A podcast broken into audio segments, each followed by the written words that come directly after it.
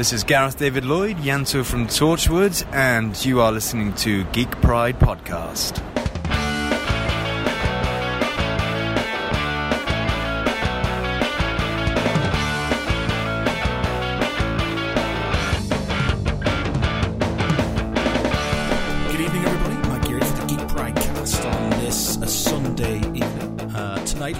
Another guest with us, uh, who I'll introduce last. Uh, but with me, as always, we have Jonjo Cosgrove, Yo, hello everyone. Peter Ray Allison, Good evening. and our special guest tonight, David Ault. Welcome, sir. Hello sir. there, everyone. Welcome. Hello. Yes, thank you very much. Pleasure to be here.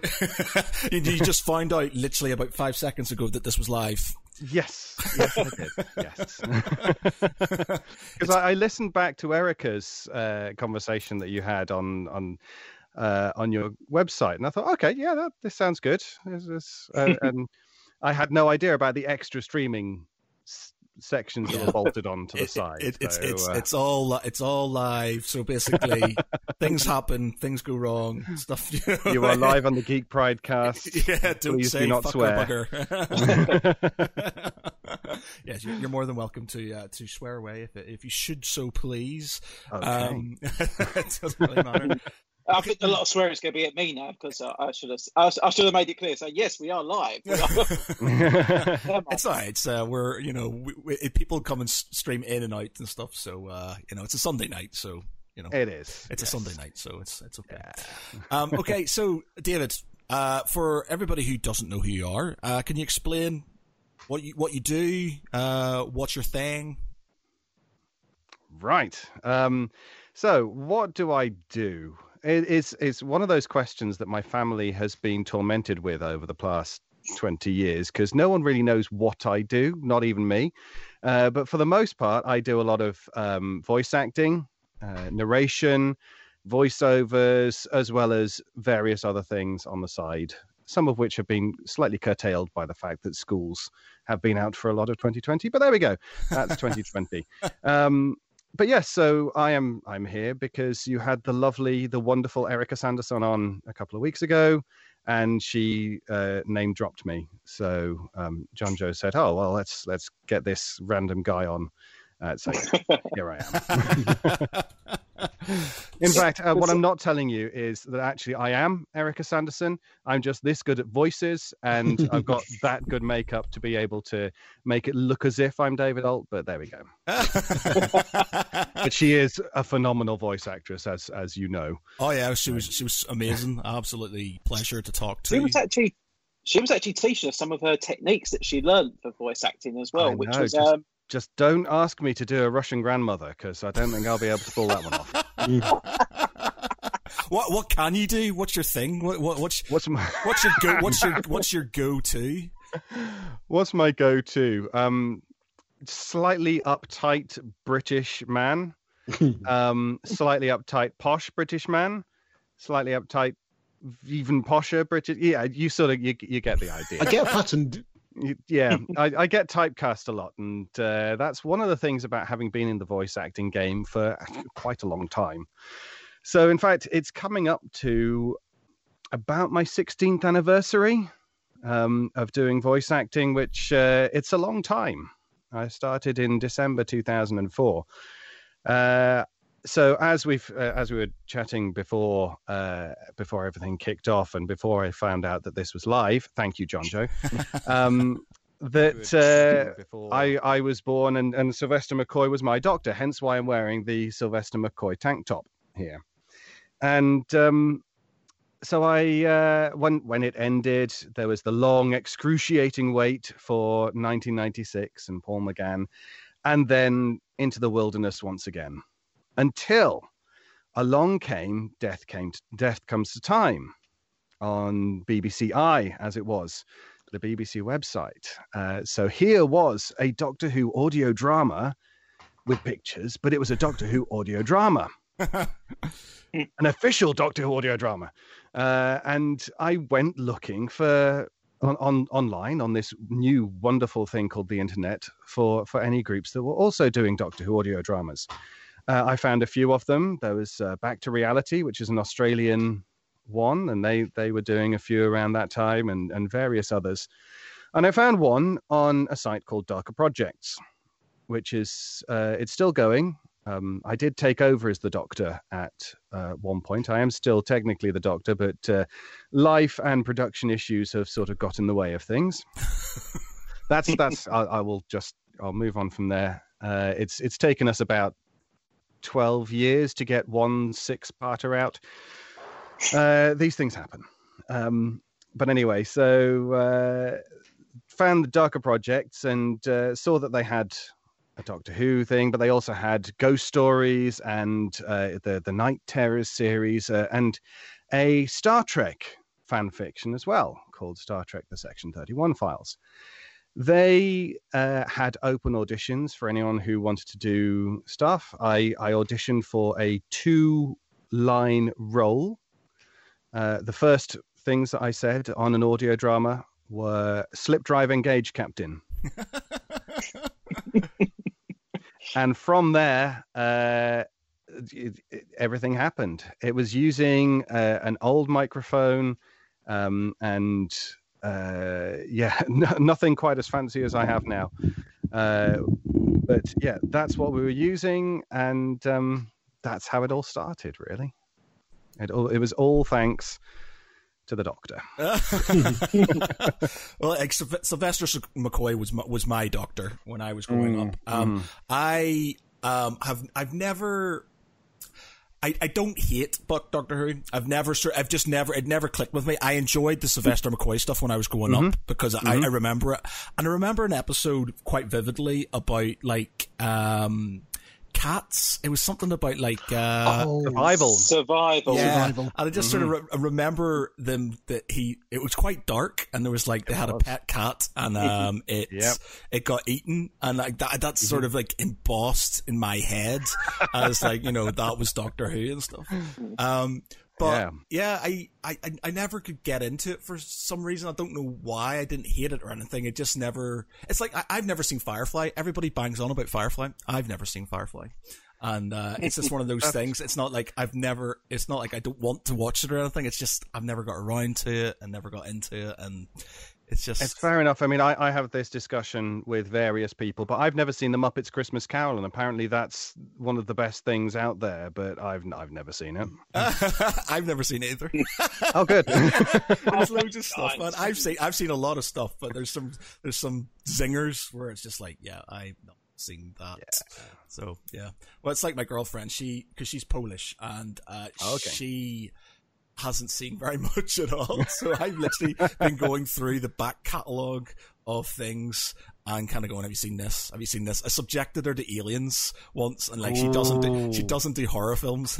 she oh was, no, she was freaking out. Matt, we've got to talk about how you introduced Guzia to science fiction dropping her in at the deep end is not the way to go. mm, that that is a bit of a baptism of acid. Yeah, it is. it's just like, but it's just funny because, like, thing is, Ricochet, she um, she does she's not very good with horror films and stuff, and she gets sort of like you know, well, we were watching Modern Family the other day, and she freaked out at something. It was a Halloween special, but it was Modern Family, and she like screamed at one part in that. So it's like she doesn't do horror in any way, shape, or form. But because she doesn't do horror, it's amazing to watch it with her because she literally does the whole sort of like covers over her eyes thing, freaks out, starts screaming the house down and stuff. You, you just want to do the protective boyfriend thing, don't you? It's, it's not even that. It's more cruel than that. It's just the sort of thing. It's like it's it's it's because she's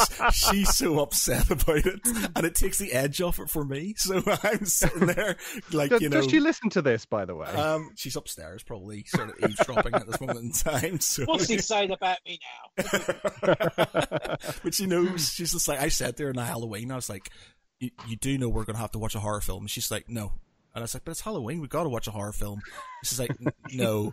And then uh, we watched, um, it was on Netflix. It's not Insidious. It is. Conjuring? What was it? What did you say? Conjuring was it? Watching? No, no. It, it's basically about uh, a, a, series of murders and the house houses these people are in, and it's basically to do with children. And there's like a, a monster that sort of. Oh yes. Uh, and that really Scooby Doo. Yeah, Scooby Doo. At the end, they pull up like, yeah. but yeah. So we watched that, and we got like halfway through it, and it, you know, it it's not overly scary, but there is little bits. But there was one part in it where she just screamed, and my mate's dog just went up, went flying across the room, and then she Was it decided the bit where, where he was looking at the at the pictures And the the thing and it just moved and Yes, turned? yes, Mm. that, that that's it. That's the part. What's the name of the film? What's the name of the I film? thought that was Insidious. Is it Insidious? I thought it was Insidious, but it's, there's another one. Maybe it's called something else. I think Insidious is some. Uh, I'm, I'm, it's going to annoy me now.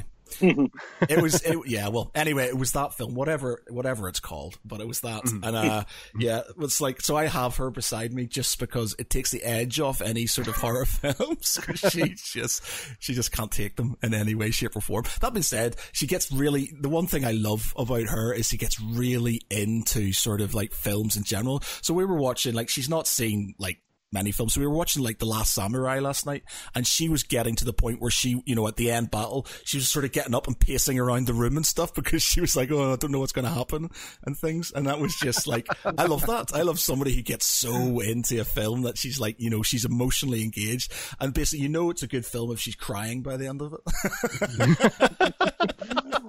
I've, I've got to say, um, my partner, she's she's all right with horror films, but the one thing I can't do is um, she likes watching a lot of these films that are like based on true stories, based on true events. Um, one of our first dates was um, a film called uh, Street Cat Named Bob. It's about oh, the, uh, yes, the homeless guy Yeah. who basically he adopts this cat that keeps following him around and um, it helps him get over a drug addiction helps him um, you know move on get a music career going gets a book deal all this stuff and um, you know as much as i can i can sit through some of the worst horror films i can see some of the goriest stuff i don't flinch and i'm watching this and i'm almost like tearing up i'm like right i've got to try and look impressive maybe three weeks into this i can't i can't show can't show that kind of emotion yet um, and then and then a couple of years ago, we watched this thing on Netflix. Um, this uh, it's called uh, I can't remember how it's pronounced, but it's like P I H U P U something. It's um a film about uh, about a young like a young girl, like a two year old girl. She's alone in this flat with her mum, but her mum has taken an overdose and basically um died in the bed. But obviously, the little girl, she's going around the house like everything's normal. So you see her like you know she's she's pulling out all these toys. She's pulling out tablets from um like from the cabinet. She's um she's put the iron on, but has like walked away from the iron, so it's like burning through. And um like you know she's like she makes a big puddle of water and the electric falls on it. And I was literally freaking out. I I was like, what the fuck is this? and um, and um, she turned round to me, no lie. She said, "What did you think of that film?" And I said, "Why did you make me watch that? It's terrible." I, I was I was a wreck. I, I couldn't believe that. And, and you know, like I say, if it was like a horror film, that'd be a bit different. I'd be like, yeah, the fear is different. But watching this, I felt so much anxiety. I swear, I must have aged ten years within that two hours. It was god awful, and um, I don't know how. tear jerkers. tear- yeah. tear jerkers get me. Uh, like my missus is quite into those sort of films as well. Like wait, the first film we watched together was a, a street cat called Bob, and uh, we, you know that was very, um, very sad but happy in, in its own way. Yeah, but yeah, we, in, I watched, um, I watched a, a Dog's Purpose. Um, and, and I, I've never cried so much in my entire life. like literally, I was sobbing throughout the entire thing. It's just not a joyful film. It's just like dogs dying over and over and over again, and you're like, "Why are you doing this to me?" so I got to the point at the very end of the film. I went over to my dog and I just gave him a massive hug, and I was like, "Oh, please don't leave me." um, it's it's it's amazing, ain't it? You know, a group of like men in their certain age. Um, we're like, you know, we could watch a horror film. It's like, don't flinch. You see something like that, something that's a bit emotional. It's like, you crying? No, leave me alone. Just- then- Animals do that to you, man. But it's like if you if you have ever watched the Joe Rogan podcast and you watch the Kevin Smith and Joe Rogan one, um, where they're talking about their pets and they both break down into tears, man. It's just it's mad. I was sitting there in work listening to it and trying not to cry myself, and like somebody came up to me, "Are you all right?" I was like, "Oh yeah, just something in the eye." Something in the eye. uh, we've got a message on, on Facebook. I Actually, got a couple of messages. Um, last night we were playing Among Us, and the the tagline right. the, the tagline was uh, "Ding dong, the Trump is gone." Uh, and uh, yeah, so I forgot to change the title, and I had to just change it there. But we've got typical liberals saying "You're fired, Trump." So yeah, I think apologies, it's the wrong thing. But then Rick says, once you're uh, uh, Rick Ward uh, on Facebook says, if you're talking horror films, you need to talk about the uh, the criminally underrated Event Horizon, which is. Ooh, yes. so Yeah. so underrated. It is it's uh, Yeah. super scary as well. Super Fantastic scary. design. Fantastic Mm-hmm. design. Yeah, yeah, yeah. An amazing film. Uh, I had super like nightmares after that film for a very long time. Yeah. It was basically Hellraiser meets Solaris, to be fair. It was very derivative, but it was very well done. Yes. Having Sam Neill with his eyes gouged out just appear was. Yeah. And he's just sort of holding them in his hand and stuff, isn't he? It's, Yeah. it's, it's just it's all those it's all those flashbacks, those like flash not flashbacks, but those sort of like bits where they, cuts. yeah they see the sort of Yeah, I was speaking to Emily Booth uh, couple, well, last year at uh, Sci-Fi Weekend in actually literally this time last year in uh, Great Yarmouth, and they were saying that they filmed a lot of those torture scenes. Um, but all of the kind of main cast were banned. It was a closed set, but apparently s- some of the actors were trying to get on because, as they said, all those guys were having loads of fun. They want to get in on the action and because like they had like like uh, adult performers and um, disabled people to kind of simulate the, the, the severing of limbs, and basically just make it that much more graphic and believable. And yeah, but but because of like the um, age ratings, they had to cut it right back down, just so it was like just single glimpses. But there was a lot of material that was excised and stored, and then unfortunately they finally found all the archive footage, but it had been corroded because it had been stored in a salt mine. Oh, no. So yeah, so there's been continuous talks about get, kind of getting a special edition or director's cut of Event Horizon released, but just with like the original core material has just been disintegrated to the point of being useless, so they can't do anything with it. Which that's a shame as well, because Paul Anderson, the director, would be massively up for it. Hmm. I think this is, but we've seen it now with um, certain films where they do film. I know Event Horizon's like 24 years ago now. Yeah. But we have seen where some films do get continuations. They do seem to get a like a follow up, or they get um you know added material so many years later. Um, Star Wars, for example, New Hope. yes. Star, how how, how many Wars. different versions? we're not going to New talk about it. about- We're not going to get into this Uh, conversation. no, but no, but um, another example is um, Justice League. You know, they're filming new material for that as we speak for their uh, Snyder cut, which is um, you know, Yeah. an interesting prospect. But Yeah. It might still be bad. Who knows? I've- yeah, well, yeah, yeah. I, I'm, I, I, hmm.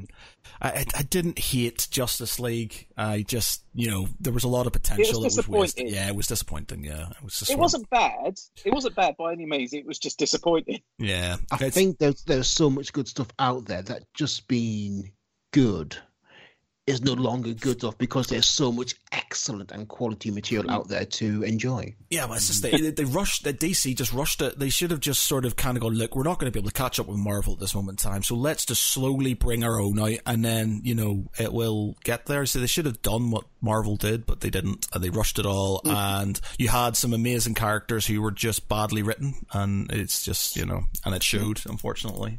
But that's, that's a good point, obviously. So um, we're not going to mention any more about the galaxy far, far away. But um, David, are you into your superheroes? Do you I am enjoy? not, I'm afraid. Oh, no. no. No, Oh, I'm not. Um, I remember Superman with Dean Cain and Teri Hatcher. Wow. I mean, that, that's that's the Yeah. Superman that That's I enough know. to put you off, I guess. Yeah. Well, I, I, I used to, I used to love that. I used to really enjoy that. No, it was it was cheesy though. It was cheesy. But then you know, Oh yeah, of course it was cheesy, but I was a teenager, so it was okay. It was, it was on sort of at the same time. There was another series called Due South. It was like it was that and Yeah. Due South Yeah. and um, the was it Lois and Clark? Was it called Lois and Clark? Adventures of Lois and Clark. Yeah. Yeah, the Lois and Clark. And I, I, I, you know, that was a Saturday night for my family. You know, watching Yeah. those. And and and for me, the only Batman worth talking about is Michael Keaton. well, he might be back. He might be. Oh, he Oh, is really? back. Oh, He's he's going to be in the well.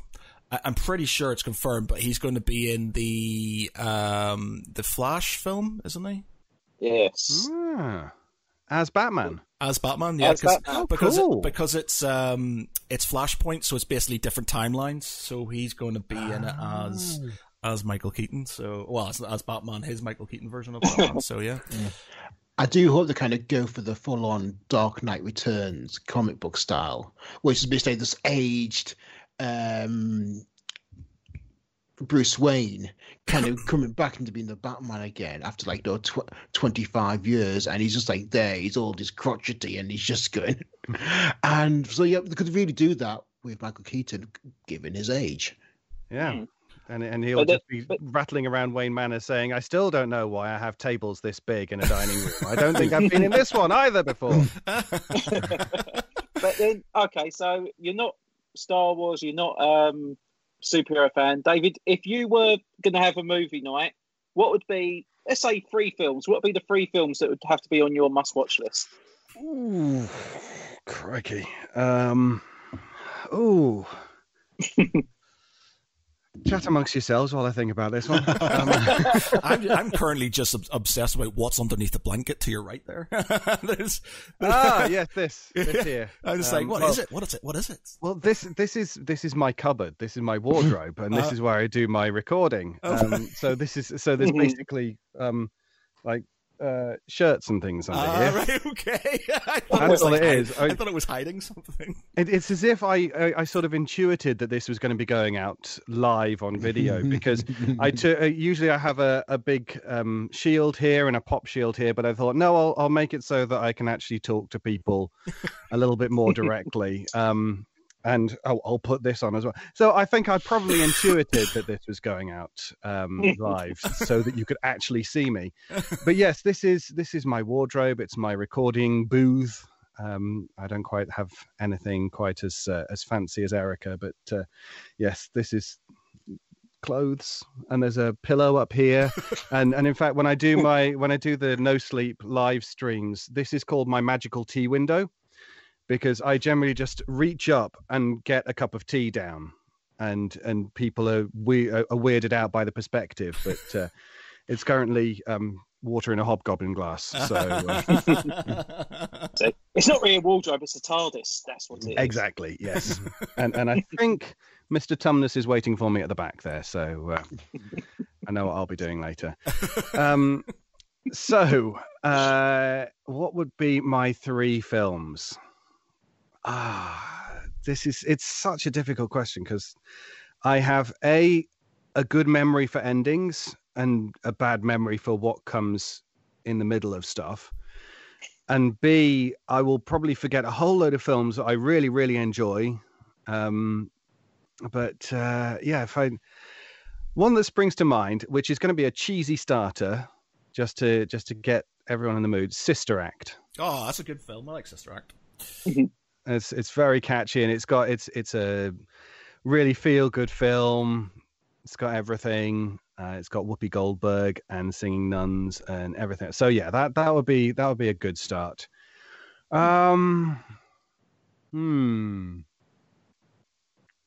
I did like Interstellar Yeah, that's, Okay. good. that's a good film. as a film, I, especially for its its large amount of science that it had. I was going through it and I was thinking, okay, that that is actually much better science than Yeah. most. Have you ever watched uh, Red Planet? I have not. That is a film that claimed to be scientifically accurate, Hmm. but in reality, laughable. Basically, NASA walked away from it. Oh dear.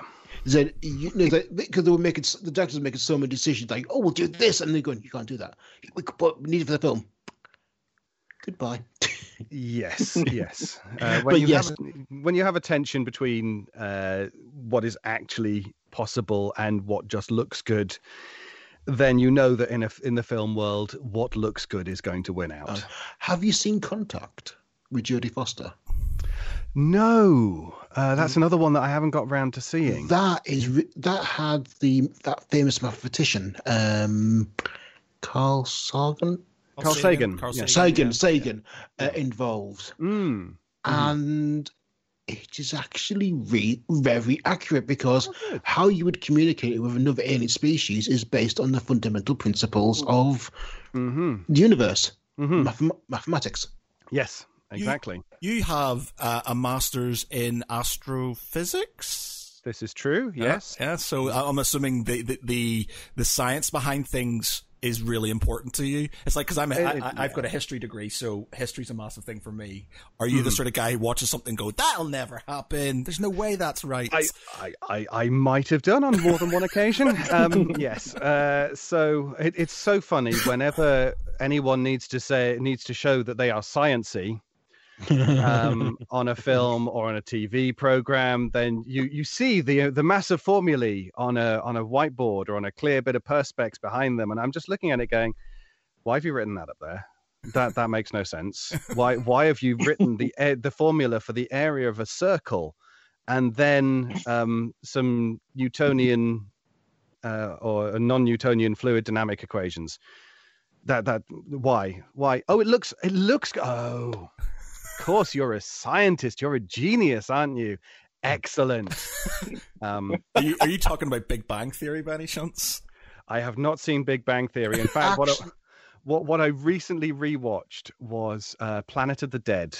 Ah, right. David Tennant did the the David Hmm. Tennant, and there was Lee Evans Cool. being what was his name? Harold Malcolm. Malcolm. Malcolm. It was yes. Malcolm.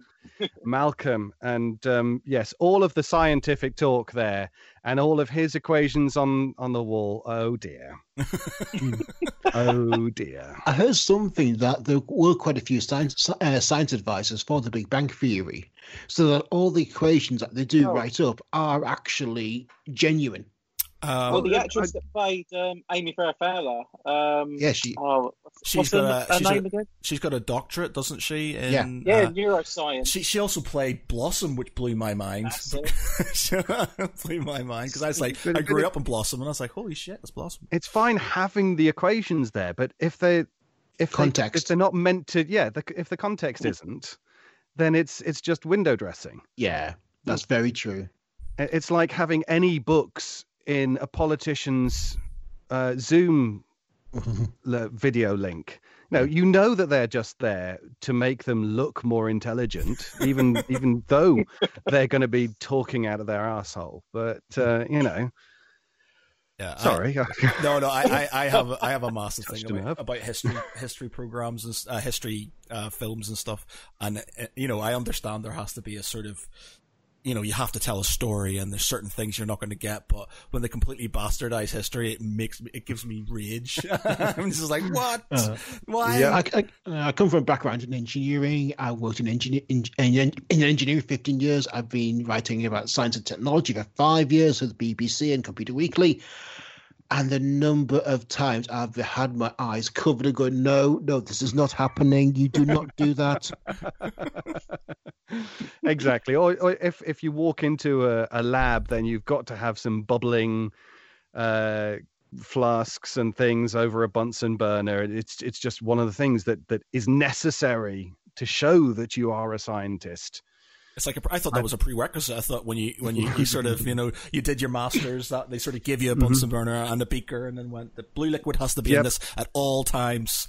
And yes, in has to- fact, they, they surgically stitch on the, the leather patches on the elbows, as you can see. So, um, yeah, and and they give you glasses even if you don't need them. So, mm-hmm. uh, and, and- and an infinite supply of dry ice for you know effects and stuff. exactly. So, yes, it, it does. It is a bit of a bugbear of, um, you know, oh, you're a scientist. That's that must mean dot dot dot. It's like saying, oh, you've got a you've got a degree in history, uh, so you studied the I don't know, uh, the interwar years. uh, that must mean that you know everything about the Battle of Hastings. okay. okay. yes, I have a degree in astrophysics, two degrees in astrophysics. If you read, if, but you know, so uh, why would I have uh, a particular um, view on I don't know plant dynamics? Yeah, yeah, yeah. well, Yeah. you're a scientist, obviously. mm Um, I've done so, voice acting for the last fifteen years. so what? What? What? uh, Yeah, that's the, that's the next question. So was astrophysics to well? You see, astrophysics to uh, voice acting was astrophysics something that what you planned to do something with, or was it something you enjoyed, um, and then you sort of fell into voice acting, or uh, was it sort of kind of the vi- uh, vice versa? Uh, so I've always tried to keep a foot in both camps. Um, my when I went to university, I started off doing maths. Uh, so my first two years were maths, and then I was finding that to be a little bit too. Um, it I, I it wasn't as practical as it could have been. Yeah. So the reason why I swapped to astrophysics as a third year option was because a it was only available as a third year option, uh, and b it allowed me to um, to use the maths that I'd been learning for the previous fifteen years or whatever uh, in a, a practical form that actually made sense to me.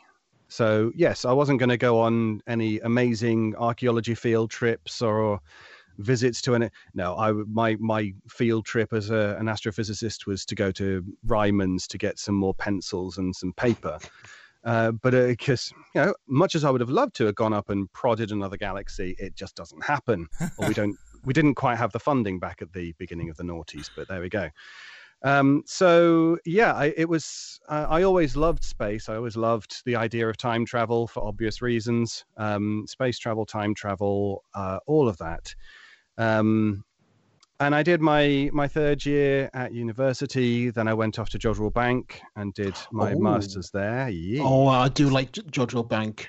Yes, the Pharos project. Yeah. Yes, so uh, did did my masters there. That was a really wonderful time. Uh, while I was there, uh, we oh no, it wasn't while I was there, but after after I left there, that's when we started the Jodcast, which is the the Jodrell Bank Astronomy podcast. Ooh. Started on the first of January two thousand and six, and is still going. Holy Oh, wow. shit, wow, mad. Yeah. so uh, that that was that was a lot of fun. Um, That's going to be one And of up- the first podcasts. Go podcasts Yeah. haven't been going that long. You're going to be one of the. You're going to be a forerunner right there. yes, it's it sort of makes me a, a pod grandfather or something Yeah, a like that. I- progenitor. The Podfather. Yes, yes, not quite a podfather. It's it's uh, it's gone too many generations now. um, so yeah, started started that in 2006. In the same year, I also started another astronomy podcast, but that only lasted a couple of years because it was at that point that I um, started working at the planetarium in Birmingham, which was kind of the a good fusion of uh, astronomy and acting, showing off basically. Uh, I had done a lot of acting whilst I was at university. Um, various things, including two weeks before my finals. I did the late show, which was at 11 o'clock at night for an hour. That was, I didn't tell my parents I was doing that two weeks before my finals for obvious reasons.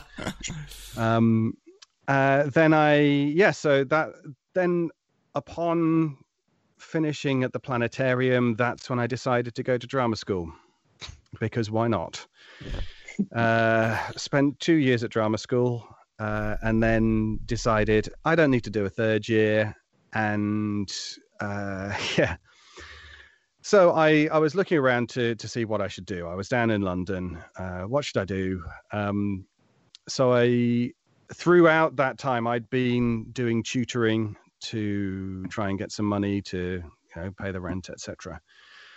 Uh, and so I thought, well, okay, I, if I'm going to be an actor, if I'm serious about being an actor, then I need to find uh, a space to live in London. I looked around and I found this really nice place. Um, it was right at the top end of my budget, but I thought, no, I can, I could do it. They had business grade broadband, they had board games, they had cats. You know, it's everything that I could I could possibly want. Um, but uh, oh no, sorry, I've got to take a take a couple of steps back. So in this in that summer, that summer, I found a there was a job advertisement saying. Uh, come and be a presenter for our science shows, science and technology shows, which will be going around the country for uh, teenagers, whiz bang, all the, the, the amazing stuff. Come along and uh, come along and, and have a, a, you know be one of our presenters. So I, I, went for the audition. It was up in Manchester. Uh, went for the audition and um, they were they seemed to be impressed. And i got an email saying uh, okay you're down to the last two but we'll let you know. So okay okay so keep my fingers crossed. And i waited and i waited. And i was waiting so long that this is when i decided to start looking for places and i found this this wonderful wonderful place.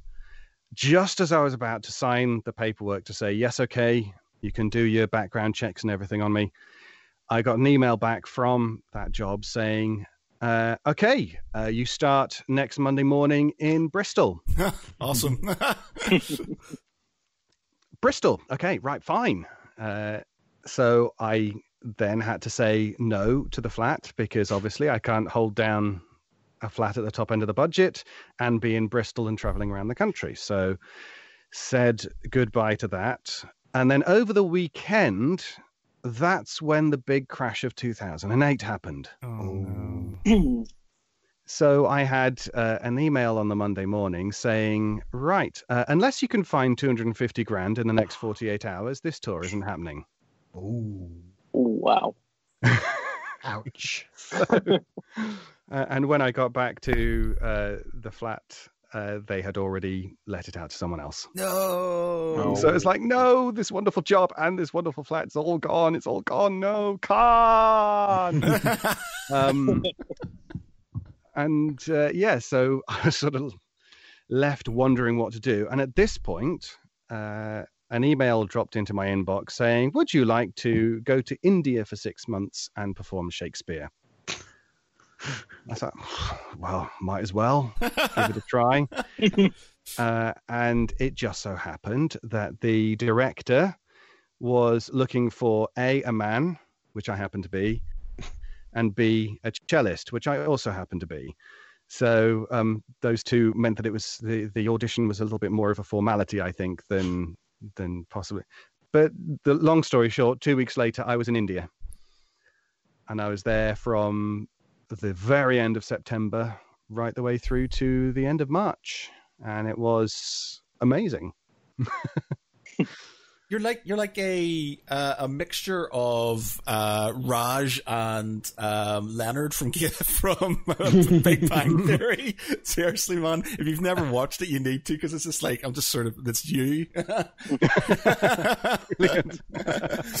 uh, so, um, oh, there's two things I need to talk to you about. One's, and I, I believe they're going to sort of kind of go off in different directions, but um, that's fine. I'm used you, to that. You, you, you, you talked about sort of board games and stuff, so I'm a massive yes. board game sort of guy. What sort of board games are you into? Ah, I, I will uh, do everything from Scrabble and Monopoly through to um, uh, one of my favorites has to be uh, House on Haunted Hill. All right. Betrayal oh, at House Betrayal. on a Hill. Yes, got yes. that. That's a fantastic game. It is wonderful. I've I've got the expansion as well, but I haven't had a chance. Oh, the Widow's to... Walk. Yeah, that is very well done. That expansion. Excellent. I look forward to playing it at some point. But uh, yeah, so yeah, if you like Betrayal, then you also probably like um, Mansions of Madness. I've seen that at HorrorCon when when we've been there with the No Sleep podcast. Uh, Mansions of Madness has been uh, they've or there's been a company selling a lot yeah. of those. Yeah, yeah, you so. get a chance to do it. It's basically very similar. Like, You know, you lay out the tiles and you explore. And if you ever played Call of Cthulhu, the role playing game, it's basically a tabletop version of that. Okay, right. Yeah, that sounds good. Um, yeah, they they I, I love Betrayal for the simply for the fact that you it, it is completely cooperative for that first bit and you just don't know who the traitor's going to be. Yeah. And i think that that's amazingly well done. I love it. Every time i played it. Have you ever played a card game called the resistance? I ha- I think I have once and very briefly, but yes, Yeah, I think so. It's, Yes, a, it's a similar sort of sort of mechanic where that you you, you all get Mm. handed cards.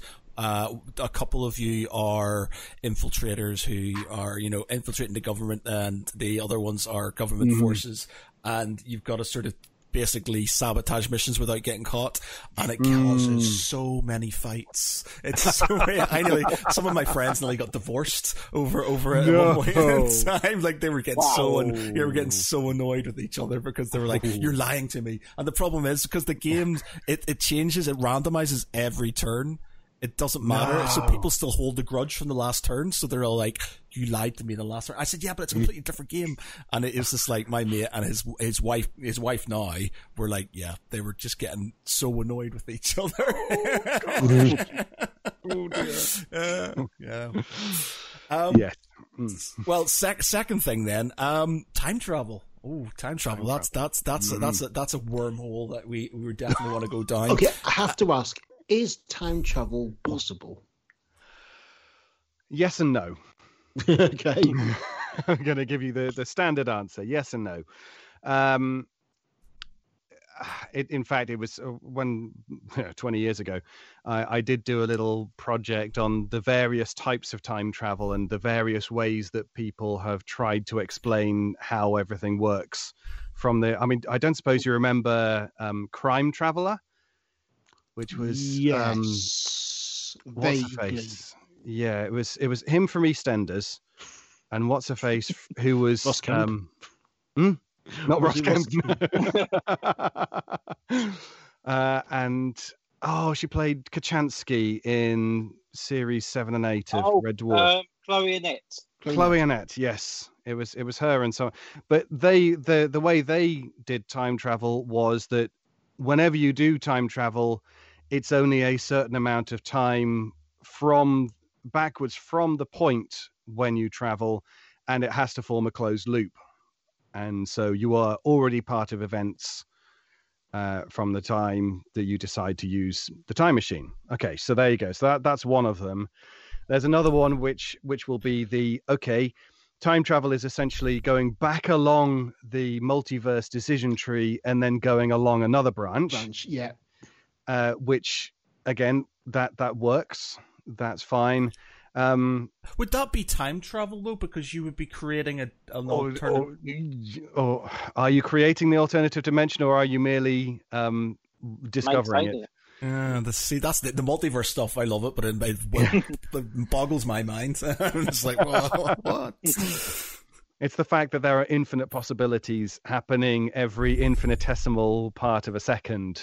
So you're you're basically getting uncountable numbers of infinities. Uh, yes, every second. It's, it's, it's crazy. That's it, it's a lot. Where do you put them all? You you need some sort of infinitely multi-dimensional pocket to put them in. Uh, and I just happen to have one right here. It's got the bag of holding. Uh, you wondered what was underneath the blanket. Don't under the blanket.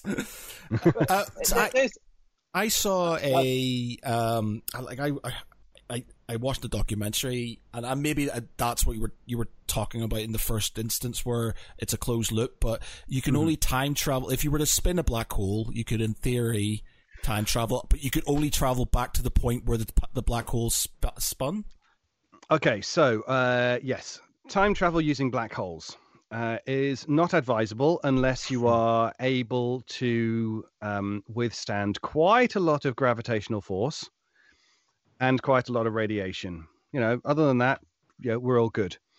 Uh, so, um, when a black hole is spinning, then technically, yes, it is possible to time travel. It is possible to get a wormhole as well time like so that your future is in is not any longer directed at a point in time. It is directed at a point in space that being the center of the black hole.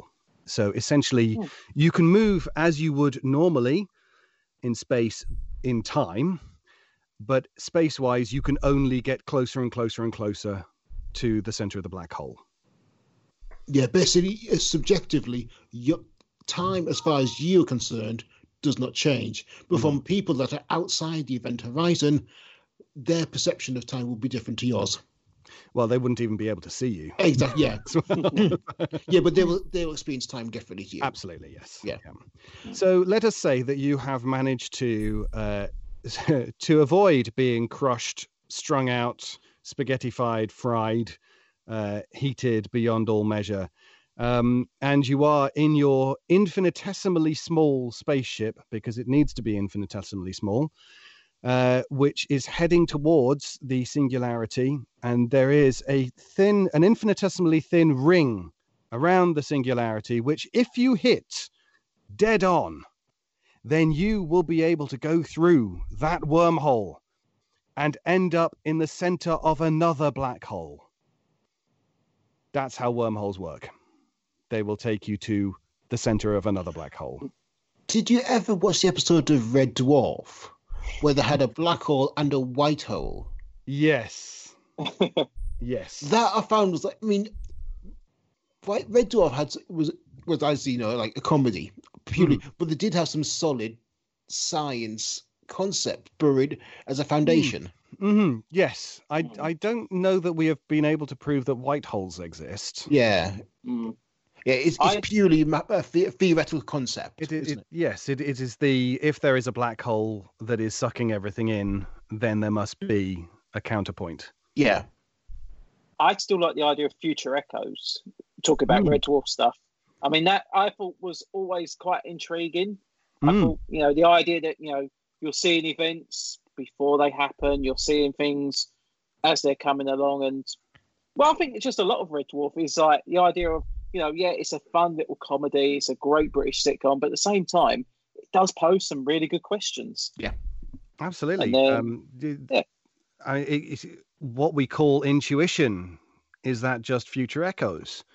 Mm. Was I able to um, use the the spike of adrenaline when I was told that this was going out live to send a message back to myself to get everything ready and put this tank top on? I, I don't know. Yeah. Or was it just intuition? Jonjo. I, I, I, I said, didn't I? I said this is just going to be against me. Right. I've spoken to Doug Naylor once for an article I was writing, and the, and he admits that yeah, we do. He and Rob Grant, when they were when they were writing it together, were kind of um, well, they are into science, and we're kind of like picking up on science um, developments and kind of entwining that into the show, and then kind of um, basically extrapolating the comedy from outside, like backwards. That was Mhm. also a- another concept that they just had an absolute ball with playing with. Well, what would it be like living in a backwards reality where time goes backwards? Mhm. yes. I I still think one of the best things about Red Dwarf, and um, not a lot of people really mention it, is that you know you've got all the sci-fi stuff. You've got traveling through space. You've got time travel. You've got robots. Technically, even though you've got genetically engineered life forms, there are no actual aliens in the show, Mm, which is That was the I one. think yeah. that was a very intriguing idea. Yeah, well, the, the wanted that was very much down to the fact they wanted the concept of uh, what like one guy, um, completely alone, three million years in the future. Humanity has died out, and there's no aliens. And they, they said from the start, no cute robots, no aliens, and they kind of got round the whole no aliens aspect with Gelfs, and Mhm. gen- gen- life forms, the polymorphs, and and so on. Mhm. Uh, but yeah, but the kind of the foundation principle is like, no, humanity's dead. All it is is Dave Lister stuck in a spaceship with a hologram of his best of his of his bunkmate and a sanitation mechanoid with a Lucina chip and the uh, like a, a creature that evolved from the ship's cat. No other humans, but it's just one guy stuck in a spaceship. And Nevada is ready to release its vote count. Holy Oh. shit! Really? Oh my god! No, no, no, no, no, no. Three million years in the. It's, it's, Yeah, okay. I- that went that went completely over my head. There, I was just like, "Holy shit! I've been waiting for that. I know it's it's already. I know it's. Talking, talking of time travel, have you watched Primer? Yes. Well, now, as far as I'm concerned, uh, that seems to be fairly realistic depiction of time travel. Mhm. On the guys that I couldn't understand it on the first watch, I had to watch it about three times just to get my head around it. So, as far as I'm concerned, yep, that's fairly realistic. What was your take? I have to say that I I saw someone. I think it might have been XKCD had done uh, a, looking at how time travel works in various films, like with Back to the Future, which which would be a trilogy that would probably be on my my to watch list. Uh, for that, I, I, know it's three films, but you know um, how how Back to the Future works. Uh, another one, and Primer, and and it, and it was essentially just a whole load of scribbles. so um, I thought, oh, what is this primer? And I, I sort of looked it up, and I saw a primer for primer, um, and yeah. had a, a, quick little little read of that, and then and then went and, and watched it. And as you say, it, it was it seemed to be fairly consistent. Uh, I'm yeah. going back a bit, so it's, it's it, uh, you should have um, let me know. Like the Rotten Tomatoes, no, the Fresh Tomatoes podcast that I was on a couple of weeks ago. They had me watch a couple of films in in preparation for. So, so I should have watched Primer before this, uh, and, and, basically the back catalogue of everything. preparation. We just tell you five seconds before you're going to go on that you're going to be live and go. Which is fair enough. Yeah. Um, yeah. It's not, the, it's not the easiest film to follow because like because it's like a lot of um, um, exchange between the developers because mm-hmm. and they kind of wanted to recreate that kind of intense brainstorming experience mm. by people bouncing ideas off each other, finishing each other's sentences, mm-hmm. and just like really kind of working on the fly rather than taking the typical cinematic approach of okay, mm. let's explain everything and like like you know do info dumps which are not needed to but it's needed for the audience and he just yeah. Yes. Yes. Yes, I, I think that's uh, coming on to, to horror films then, just for a moment. One of the things I noticed about the Japanese version of The Ring and the American version of The Ring was the Japanese didn't explain anything. The Americans did. Yeah. And they built that coherent story so that everyone could follow it. Uh, and I think that that sort of showed the difference for, for yeah. the cinematic um, outlook on things. Yeah, the Japanese uh, trilogy did try to explain Sadako mm. um, into the sequel, especially in Ring Two, mm. and and the her prequel story in Ring Zero. But they never kind of really dug down. Part and the reason why Ringu works so well is that unknown. You just have mm. no clue why it's hmm. happening, other than this pattern keeps repeating mm-hmm. for no reason that you can ascertain and and given and you've just mentioned Ring Zero, which puts me in mind of Cube. Yes. Cube, Cube Two, and Cube Zero. Those Ooh. are those are really good films. Is, I'm, Cube, I'm not is Cube the one where they uh they have to escape from the rooms. Is, is that the one? Yeah, yeah. yeah they're, yeah. they're entire they're perfectly cubic rooms. Yeah, and, yeah, yeah, yeah. Uh, and the death traps, etc. Yes, yes, yeah, yeah, yeah. I've not seen Cube 2 or Cube 2. I've heard very mixed reviews about them, which has kind of put me off. Would you mm. recommend them? Uh, I would certainly recommend Cube Zero. Okay. I think that was that was better than Cube Two. Cube Two was was essentially Cube, but they brought in the extra dimension of the hypercube. Yeah. Uh, with uh, going forward in time, so there is one scene where two of them age to death hmm. because they've got, they've gone into the time room. um, Inverted. Um, yeah. I was just going to say, in terms of like time travel in films, one of the latest examples. Um, don't know if you've seen it yet, David. Uh, Tenet, the new Christopher Nolan uh, movie. I have not seen that yet. No. Now, this is a very intriguing idea. It's about time travel in a way that almost like it's reverse engineering the product or the person. So they are running in reverse. So instead of obviously shooting a bullet from the gun, the, the bullet is shooting sort of like from the wall into the gun. Ah. And then it's like, you know, but that can still have an impact on what's going forward. Um, and then obviously, if you've got someone, say, like jumping out of a plane, if they're inversing it, they're jumping into the plane. But in their perspective, they are still jumping out of the plane. It's just how it looks to the other person. And it's okay. it's weird. It's a it's Red Dwarf backwards, isn't it? it, it kind of is, no, yes. no. I want to see. that was what I said when I came out. I said this is basically Red Dwarf in Christopher Nolan movie.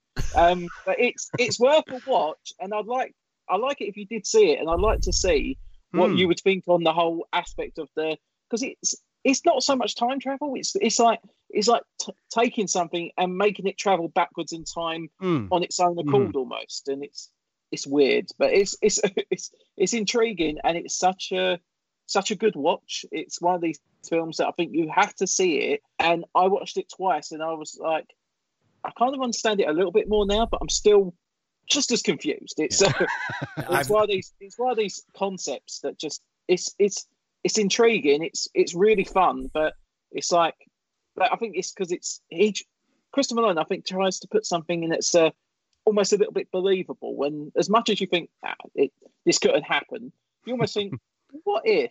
What if you Hmm. could? What if you could fire a gun and the bullet goes into the gun and all this stuff? So yeah, hmm Yeah, Have ti- you played the Have you played the game? Um, oh, what's it called? Oh no, never mind. It's it's gone from my head. Sorry. time uh, splitters. No, no, it's it's a it's a platform game, but you're playing this chili that's running around, uh, but you have to You can reverse jump time. on the right. You can Hmm? reverse time and stuff within the game. No, you you start off at the end and you are doing it backwards, but you Ah. are recreating the um the conditions that n- were needed to be able to get to that Yeah. stage. So if you if you miss jumping on an enemy that you would have had to jump on, then that causes a, a yeah, it's never mind. Matt, I, I, I I've stopped seen- you. I think I've seen something similar. I think I've seen a game that's similar to that. Um, there is one that kind of like you play as one character. I can't remember what it's called, but it's one game you play as a character throughout, and basically your action. So, if say you saved one character, then that character would come and help your second player, like your second Okay, character when yeah. they come along. Mhm. And then say like I don't know, if you accidentally killed the wrong person, then when it comes to that point, you're then surrounded by enemies instead of actually being supported, and it's I can't fit, for life me think of what it is now. It's really annoying. But that, but that was one of them PC games. I was like, this was actually really good. It's it's this sort of time thing. It sort of reminded me of. Uh, you'll. I'm not sure if you've seen it or not. Um, it's called Legends of Tomorrow. It's a very cheesy um, DC series that's on that's on Sky, and it's basically all all the superheroes who couldn't make it into their own sort of kind of franchises, sort of kind of stuck together. So you got like the Atom and um, uh, what's her name, White Canary, and I can't remember who else is in it. Uh, Basically, all the D-list superheroes that they just Yeah. like. Uh, but yeah, they we, we they can't have them in the main ones. they don't only just kill history, but they kill time travel as well. Because it's just like you know, there's no consequences whatsoever. They're going around and messing with time, and like you know, just like there's no consequence to it whatsoever. They, they, they're just shooting very loose with with time travel and history. So. if we talk about time travel, have you watched the Bill and Ted films, the trilogy? A long time ago. All right. a long, long time ago in this in this galaxy. Yeah. So um, Mm. yeah, it's been a while. The newest And one's okay. It's it's neither it's neither bogus, but it's neither uh, not Oh, it's not a shame. triumph, it's not triumphant either. Unfortunately, Oh. it's good, but it's it's Moments of brilliance, Yeah. I would say, Mhm. but worth a watch because there's moments of brilliance. But otherwise, yeah, it's hit, hit and miss. It's just weird Okay. seeing I think- it's it's weird seeing Keanu Reeves without a beard. It's just like you, you're, you're John Wick. You're you are now forever John Wick, and you should never be anybody ab- bar John Wick. Just- Uh, to me, he's Constantine. Oh, or what did you think of Constantine? Ooh. oh, I I liked it. I liked it as well. I Pardon? thought it was pretty good. I liked it. I liked it Peter. too. I Pardon? liked it. I, I, I enjoyed it too. enjoyed it. Me and, me and Pete, we we um, I, I mean, I'm assuming you did read the Hellblazer comics from back then, and I Ninety. I loved Hellblazer. That was one of my favourite Uh, series. My, it was the Beano. I that's what I that's what I read in the eighties and nineties. I read the Beano. Yeah.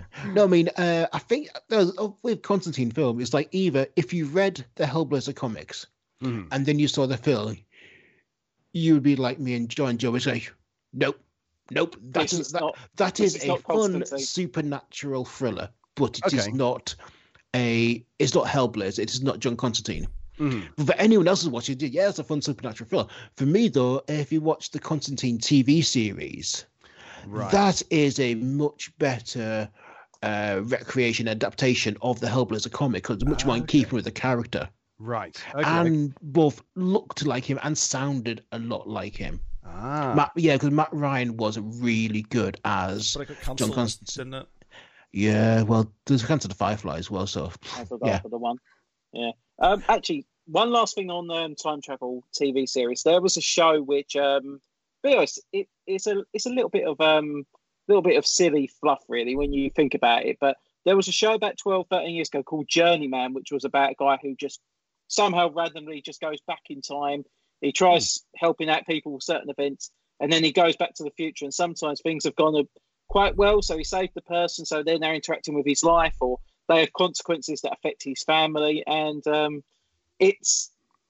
I'm just trying to think. It's the best way to describe it. It's like Quantum Leap, but he goes back home at the end of every episode, so Hmm. it's not. It's not like he's then forever traveling through time. But it was one of them shows that it had such a good. I, I liked it. I think it had such a good premise because it was the idea that this guy, throughout this time, you find out that he's uh his former fiance, who we thought died in the plane crash. She actually is a time traveler herself, but she's from like sixty years in the past. So whenever she does a jump, she's jumping to the future. But when he was jumping, he was going to the past, and they interacted with each other. They're obviously trying to almost build like their their their, their relationship together almost. But then he goes back to his family.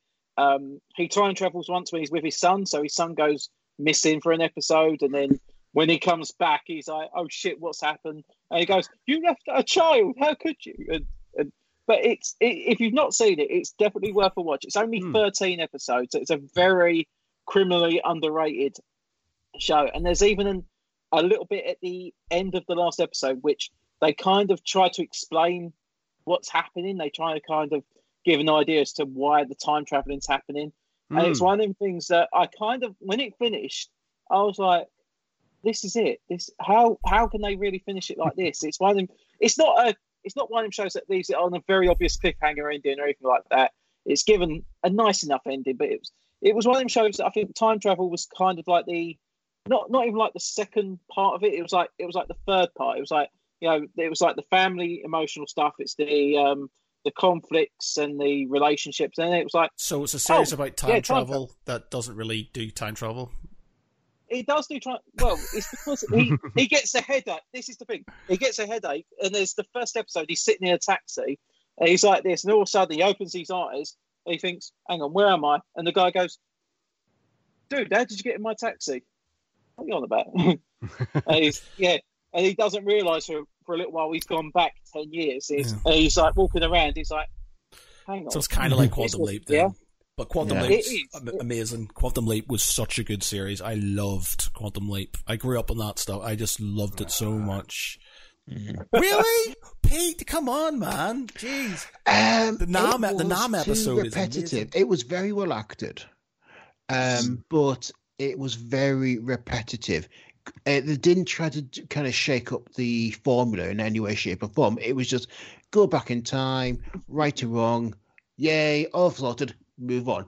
And they didn't try to kind of develop the idea of like explore it, do more with it. I mean, personally, my I think ever seen Source Code? Uh, yes. yes. That that is a very good film, very similar to Yes. Mhm. um, Quantum Leap, Mhm. but I thought they did they managed that much better. They kind of really explored it. Basically, it's what happens if if the military industrial complex gets hold of quantum leap technology. Mm. Uh, and yeah, but I loved that. I mean, that- me, I thought I loved it. I was really on board with it. But Quantum Leap, there's too much of it. It was. I think it was Well- better if it was like, as a mini series, but with just with every episode being the same. I just kind of got. Ah, but it was- it- bored. it was- I think Quantum Leap had one of the most dis. Well, I think it's a disappointing ending because Oh, you it was think after all sad. the years you follow the character. Yeah, it's a sad one, but it's literally it just it's just a little message. Just goes, um, Doctor Samuel Beckett never got That's home. because they got like- cancelled. Because they got cancelled and they Mm. couldn't Yeah, yeah. finish it. But they could have at least just wrote. You know, they could have changed the the script and gone, um, Doctor Beckett finally got home. The end. No, because you That's want you know it's just yeah. I I- I thought it was a good end. That last Or episode, you, I thought are that last. hoping, ep- Matt Geary, are you hoping that they will do a revival? Oh, there's talks. Quantum There's Leap? talks about Quantum Leap films and all kinds of stuff. yeah. man. yeah, there's all Yeah, that was source code, dude. That was source code. Yeah, it's just it, you know, I- it's I suppose it's just one of those things I grew up on, and I just you know I loved it. I it just really you know, I just and it didn't bother me that it was the same sort of kind of formula each time. You know, best episodes were the ones where he's in Vietnam trying to save his brother, um, or the one where uh, um he meets an angel, uh, and uh, that that one was really good. Um, there's loads. There's the one where he meets Donald Trump. In, in an episode, in the same episode and stuff, there's a little kid in the, Wow. in the tower. Uh, he, meets, he meets the little little boy Donald Trump, which is uh, mildly amusing. Oh, but uh, yeah, dear. So he could have averted everything. he could have. He could have. oh, damn you! You didn't write that wrong, Samuel Beckett. Uh, where was Ziggy then? Doing his calculations. it's like if you kill this child now, do a twofer because you just saved that person's life. You're now, you know, and then you've got this little boy. If you were just to throw him underneath the, uh, not, even underneath the proverbial bus, actually, if you were to throw him under the actual bus, then I would sort of see it. the No. so so uh, just moving on um, to, uh, to uh, what um, Jonjo was talking about with with Journeyman and everything. It puts me in mind of a game which you may well have played, Chrononauts. Yeah, I've heard of it. Yeah. Oh yes. Chrononauts with the "Your parents never met" card and things like that. oh, that is it's that is a wonderful game. It's so easy to so easy to explain, uh, but there's so many ways to try and trip your opponents up. It's it's a wonderful game. There's a game by Chloe Mashita called Time Heist, where basically you're stealing the world's first time machine with help from your future selves.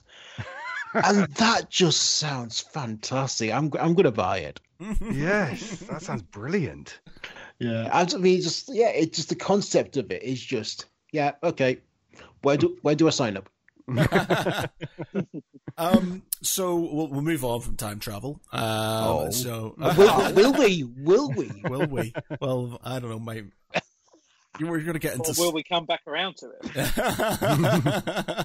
Uh, it's Um, already part of a, a part of historical events. It is. Yeah. Yes. So But it's, it's, it's the thing is because it's going to start getting into questions like, so can you, you know, if you find out about something that happens in the future, w- it will not happen because, oh, does that mean that, does that mean if you find out about something in the future, does that mean that your, your, your path is then set? You, there's no way for you to stop getting to that point and stuff? And, Because- and how do you kind of define it in language? Like something that has already happened to you, but will be happening to you again in the future.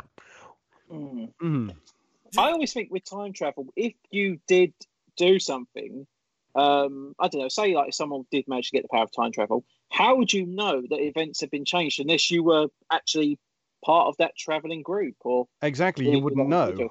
Because um, if like you were outside like the, the time travel bubble, if you like, then Yeah. you wouldn't know.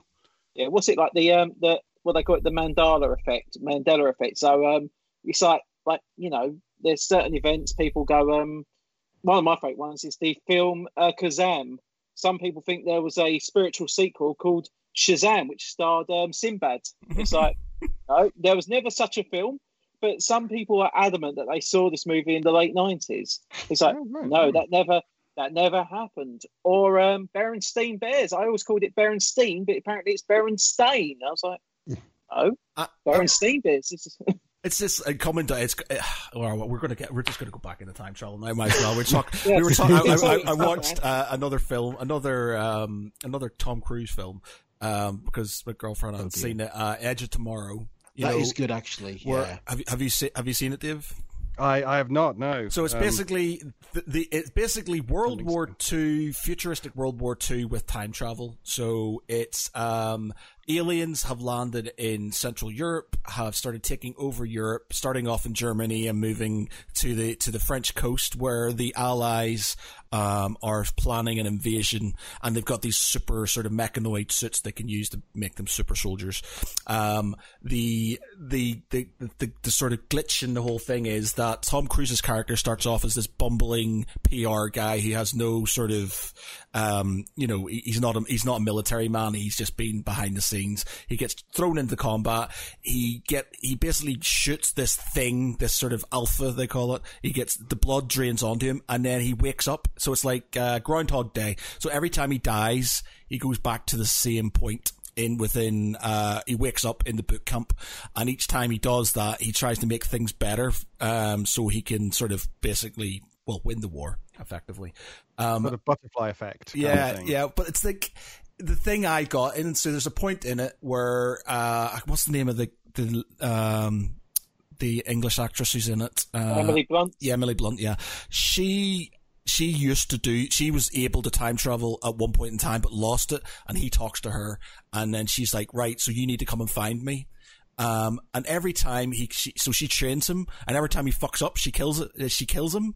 And in my mind was kind of going, right, so he dies and he goes back, he flips back to the beginning. But does that timeline carry on? So she's got to a point where she's killed him, and that timeline carries on with her having just killed some random guy each time. Do these timelines sort of f- fly off, or does it cease to exist and then It, it it's more like it's branching, It's a nar- it's branching question. timelines. It's basically branching Mm. timelines, and like for each kind of each loop you came back, a new kind of timeline or dimension was created, uh, which kind of that event plays out, dies, right back he goes again, and So yeah, so th- basically, there's going to be a so, there's going to be a time where there's going to be because she kills him in so many. See, they kills Yeah. him hundreds of And- times. yeah. So there's And basically hundreds of times where she's killed this guy and carried on. You know, Yes, having murdered exactly. somebody. But there's there's technically a there's a Doctor Who episode from um, Peter Capaldi's uh, last series. No, no, Mhm. not last series. From series nine, where he's basically in this uh, this castle Yes. on and Gallifrey, he's- and he's um for billions and billions of years he's literally trying to fight his way through this wall. He gets to this wall when he's literally trying to punch it, trying to break his way through, and this this creature basically kills him. Mhm. And you find out that over the episode, um, the doctor's been going around this castle. He thinks, hang on, why are all these bones here? Why are all these skulls in this water? It's like, well, it's him. He's literally been killed every single time. yeah. But then his essence is being then brought back to Yeah. pretty why, much. why have the stars like, moved? Why have the stars moved just Yeah. a little bit? And and it Yeah. looks like what it should be, but forty thousand years in the future, hundred thousand years in the future, hundred and fifty. So yes, his. But I suppose for that one, his if you were to follow his timeline, it would be a lot of um a lot of it wouldn't even be going round and around and around because he is creating a new version of himself yeah. each time by being able to go back and and redo the teleport. Um, yeah, so when it comes to the Edge of Tomorrow, where Tom Cruise will be, it really depends whose timeline you are following. That's that's the crucial thing because if you're following Tom Cruise's timeline, which the film evidently does, then yes, it, he will go there and loop back on himself to the same point and be creating a, a little knot of himselves in within some sort of uh, how they get around space etc is is anybody's guess um, but that that's how you'd be doing it. You'd be you'd be looping it around in in that one day week i don't know how long it is but um uh, if you're looking at it from emily blunt's point of view she there will be one of her or one alternative one alternative of her for every time Tom Cruise comes along. It, it'll be this decision tree. This is the multiverse going back to the going back to that branch and then taking a new a new branch each time. This is where the multiverse theory is is very helpful. That's just to be mad. able That, to- that, that sort of, but the thing is, that sort of like, you know, as a human being, he's trying to, con- you know, you're trying to you conceptualize this. Mm. It's like, you know, she's just, you know, if you carry on with her timeline, she's just killed him, and then Mm. Yes. everybody else, he, you know, he's dead, and he's he carries on doing his thing, but. She's just killed a guy, and everybody's Yep. looking at her, going, "What the fuck did you just do?" And then she's like, she has to carry on her life as somebody who just murdered somebody because she Yeah. thinks, you know, you know, I've just I'm saving the world here, but she Mm-hmm. won't have, she won't save that timeline. Nope. So she basically hasn't, and she'll be going, "But I'm going to save the world," and she'll be like, twenty years down the line, she's been in insane asylum, and she'll be like, "You know, but I'm going to save the world," and it's just like, really, are you Uh, Emily Blunt? so- are you going to save the world? So, talking about saving the world, there is one other one that um, springs to mind, and that is Heroes. Season two, you've got Peter Petrelli, who he goes into this uh, post-apocalyptic future where there's this horrible virus which has killed off 80% of the population. He's there with his new love interest, who um, he accidentally leaves in the future. He goes back to the present day, and obviously that future never comes to pass. So this this girl who's gone on this trip with him has now just been just been wiped out of history. And then in the, um, I, I know quite a few people hate this as much as I do. In the Heroes Reborn uh, mini series, which uh, at the end of that, the villain of the series, um, basically the same thing happens to her. She's left to a future which will never happen. she's sealed off, and then obviously time carries on, basically without her, and it's because the massive event that destroys the world never happens. And it's it's an intriguing way of thinking. This is a way of getting rid of characters. This is of getting rid of certain people because you're not um because you're not thinking like oh you know bring them to the present day. We deal with them that way. It's like no, we seal them off in an alternative future that they'll never come back from. That's it. It's a it's and, and this is this is why we all have to find the person that is going back to 2015 to save everything so that we don't get stuck in this future yes it blows, it blows my mind, man. It's like it's like that, and sort of like, have you ever have you seen a series called Altered Carbon on Netflix at all? Oh yes, yes that's good. yeah, yes, it's yes. that we, we we've talked about this. We might as well talk about it now as well. But um, you know, it's that whole thing about creating, um, you know, being able to input your consciousness into another body, and is is mm. if you do that, is that actually you, or is that a copy of you? You just mm. think it's you, and it's like that whole thing just melts my head because I'm just like, is it me or is it just somebody who thinks it's me and then he's just going to carry on? Did I die? And then it's. Well, yes, because if you've got your teleporter, uh, uh, then we don't have a way of sending matter that fast, just information. And so, if you have uh, if if you have teleported, then what you have done is every single atom, every electron within that atom, its spin, its position, etc., has been uh, noted, and of course that Heisenberg uncertainty principle accepted. Um, everything has been mapped, and the information sent to be recreated on uh, in in that uh, on that other teleporter pad. What happens with the one that is left there? What has happened with the hmm. original? It has to go.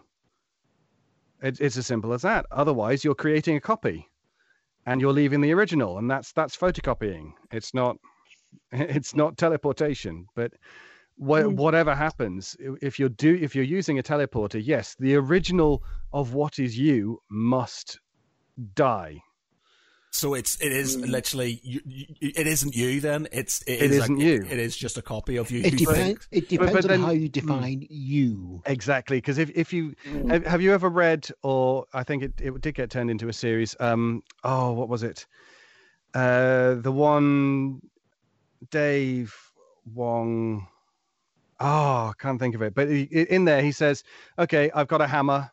Uh, then the um, the, the the the shaft of the hammer breaks, so I replace that, and then the top of the hammer gets useless, so I replace that. Is it still my hammer? Right. It's that it's that question. It, yeah. Yes, it's still mine. I, have still been using it, but everything within it has been replaced. Yeah. It's like, I the, think it's like the Wheels and Horses sketch where he's talking about his trigger. yeah, yeah. yeah. yeah. This broom has had 17 new heads and 14 new handles. And how is it the same broom? There's a photo of it here. Yeah. You oh, God. Yeah, we're just yes. like it's this book contains spiders. I think is something approximating to the name, but uh, yeah, seriously, don't open it. um, it's very good. It's a really, really good book. I, I, I, would ask because obviously, um, David, we've learned that you obviously know a lot um, on your astrophysics, we you know we talked about like black holes, time travel, all this stuff. Um, when you get your scripts for your audio work, is there any has there ever been any sci-fi stuff you've got and you've kind of gone, nah. that's, that's not right. Have you, and have you then just bit your tongue and just thought, well, you know, it's science fiction. Let's go with that. Or have you gone, um, actually, mm. if you hmm. change this bit, put this bit. there is a lot in science fiction where one can nod it through and say, yes, okay, it's fiction. That's fine. You know, it's it's a story. I don't mind if such and such a thing happens. But I just hope it... I haven't cost you any acting gigs now. this is where it goes. Oh, we don't like our stuff. like like such things as as anti gravity, for instance. Yeah. Uh, it's I know, I know, but but how are we meant to walk around our spaceships in the future? Rotating fields. Oh. Yes. Yes, you use centri- centrifugal mm-hmm. force rather Thank than gravity. You. There we go. Um, Expanse but... did that really, really yes. well. Yes. Yes, they did. Um, so yeah, there are some things where you know it's okay. It's an accepted trope in science fiction. I can let that go. I'm not going to get into the nitty gritty. But if if someone says, "Oh, look over there at that gas giant. Let's land on the surface," I, I may well say, um, Oh, sorry, that's, It's kind that's of in the like, name. kind of in the Oh. name. That's like claws going down a uh, chalkboard for me. There's no- exactly. Yes, yes. Um, th- so there there are times where I have said, "G- you know that that wouldn't actually happen, even in the accepted fiction of sci-fi. Uh, so I, there, yes, there have been times where I have occasionally sent an email back and said, "Can I offer you some some little hints here?" um, but if they say no, this is what I want, then no, you you grit your teeth and and well, you don't even agree You you just do it because that is that is the job of an actor. You you are given the words on a page. You Yeah. you do the words on the page. You know, I I have never murdered anyone. Not that anyone's found the bodies. What's in the box? What's under the blanket? Um, and yet I can play a murderer. I've played the devil. I've played God. I've played various things which I. I, I can't explain the science behind, and I, I have never gone through that particular um, feeling of being that person slash deity slash whatever. Um, but you just do it. That is the job of an actor. All right. Yeah. Uh, so there's not there wouldn't be a line there'd be no line it would just be like you know it's just acting is are there things that you probably would never do Uh, as a voice actor, I've done some pretty weird stuff. there, there has been some um talk about like no sleep stuff. There has been some Hmm. great monologue stories that you've done. Um, one of them that I still think was quite intriguing was the um your character was in a dream um and it was this like apocalyptic vision of the future and he's talking about I think like becomes a tree or something. He's having hooks dug into the tree. He's being chopped up and there's Oh, blood yes. coming out of the tree. Yes. That that freaked me out. That one. That was and it was just that that last stinger when you went, um, you know, this is this is our future. This is what is to come. And it was like, wow, okay. All of a sudden, it's just like that's freaked me out even further. But, uh, there, there was one talking of, of monologues on No Sleep that that spring to mind. There was one called Transformation Tuesday, uh, which was uh, about a guy bringing a guy back home. Um, and then tying him up and uh, basically d- delivering this entire monologue about the world, and then saying, "Okay, right, I'm gonna, I'm gonna kill you now," um, which is great fun, you know, as you do. It's something to do on a Saturday night. Um, and yeah, so th- I, I have done some crazy things as a voice actor. Uh, I have had sex with a woman two weeks apart and 6,000 miles away, which has to be a record. Um, I, as I said, I, I, I've been the devil, so I've caused the end of the world, blah, blah, blah. oh, the, the devil one was that the one? No, there was um. Oh, there, there have been, multi- I've been multiple it- incarnations of the devil. I- I- yeah, I, I just try to remember one of them that I remember quite vividly was the um the one where you said that um you give someone a phone call um because there's a guy who has been yearning to speak to his his former love, his girl who's just Oh, out of his life, and then there was the one when you go, well, there is a price to pay if you would want the price. and um, yeah, but it was it was one of the things that I could, I could kind of see where it was going to lead to. I could see how the story was definitely going to come to its conclusion, but it was the idea that obviously you as the devil, you're making it sound so attractive. So as obviously a devil would when he's trying to get someone's soul, Mhm. but it was the idea that you're going going look, what's it what's it going to worry you if if it doesn't work, you haven't lost a thing. You know, if, um, if you honestly don't think this is going to do anything, then what's it going to hurt for me to to just say yes i can set this up for you Mhm. and it's it's one of the things that i think especially with your delivery you do make it you do make it sound so like invited and you go uh yeah sure. I, I can't say no to this guy definitely yeah Well, I feel like I need to I need to hear the devil voice now. What's the devil voice? give give us give us a devil line.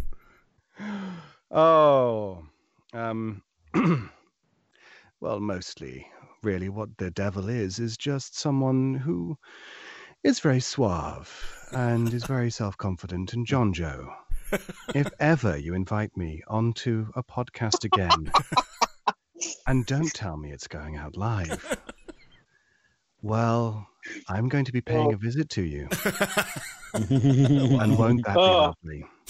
Well, uh, As voice. it kind of would. Later, I'll be shitting myself. Um, uh, just just uh, on a completely random note, right? We do uh, Dungeons and Dragons every Thursday night, and Oh, yeah. um, Mhm. I um. I have got myself into this rut of doing the same sort of, you know, yokel sort of uh, English, uh, you know, ooh sort of kind of accent for, for every single peasant there is. I try to sort of throw in different things. How do how do I how do I create different sort of accents for people and stuff? How do I sort of get past this? Like I can do like I- I've got sort of like a I've got a sort of older man for like um one of the deities, and then I've got you know somebody if he's been a bit sort of you know underhanded, something similar to your devil voice. But I keep on every time I'm trying to think of a voice, I automatically go on, oh, no, Mr. Frodo, Mr. Frodo. and I can't help it. It was like the last episode we were doing. I was trying to, I was trying to do another accent, and it just kept on popping into, "Oh, Mister Frodo, don't do that." I was like, "Ugh, I can't do it." I feel like I should just do that sounds own like a completely different story altogether. Oh, Mr. Frodo, don't do that. But yeah, how, you know, is there is there a way that you sort of work out your accents, or Ooh, right. Um, so yeah, a lot. Of, uh, Erica is very much the person to speak to on this one. I know that she took you through, um, you know, the old person with the crack in the voice and everything like that. So uh, I will leave that with her. One thing that you might want to try, uh, like Erica, just with the physicality, trying a different one. Uh, but one thing you might want to try is just altering the way your mouth works. Uh, so, whenever, uh, for example, I'm doing Winston Churchill, I am basically doing the same voice as normal, but I have my tongue fixed to the top left of my mouth. And so, with that, we can fight them on the beaches, we shall fight them in the towns or landing grounds, we shall never surrender. Oh. So that's just that's just a, a different position of the tongue. right? Okay, I'm gonna try that. I'm gonna see if I'm gonna try this now. One minute. Um, Oh, this is going to be fun. All right. Okay. Um. Uh. Uh. Oh God, I can't even think of a line now. What am I going to say? Um. Quote, quote, quote something from um from your from the last film you watched. Uh. Oh God, man, I can't be put on the spot. Uh, I'm sorry. Yeah. It's, I, I'm just not good at ad libbing. This is really bad considering I run a D and D game. It's just like you know, just trying to ad lib, and I have to do ad libbing all the time. And it, when you put me on the spot, I'm just like, I don't, I don't know what you're talking about. Oh, that's me. That's a different voice with my tongue on my cheek. Holy shit! Can't do it. Ah, there you go. Yeah.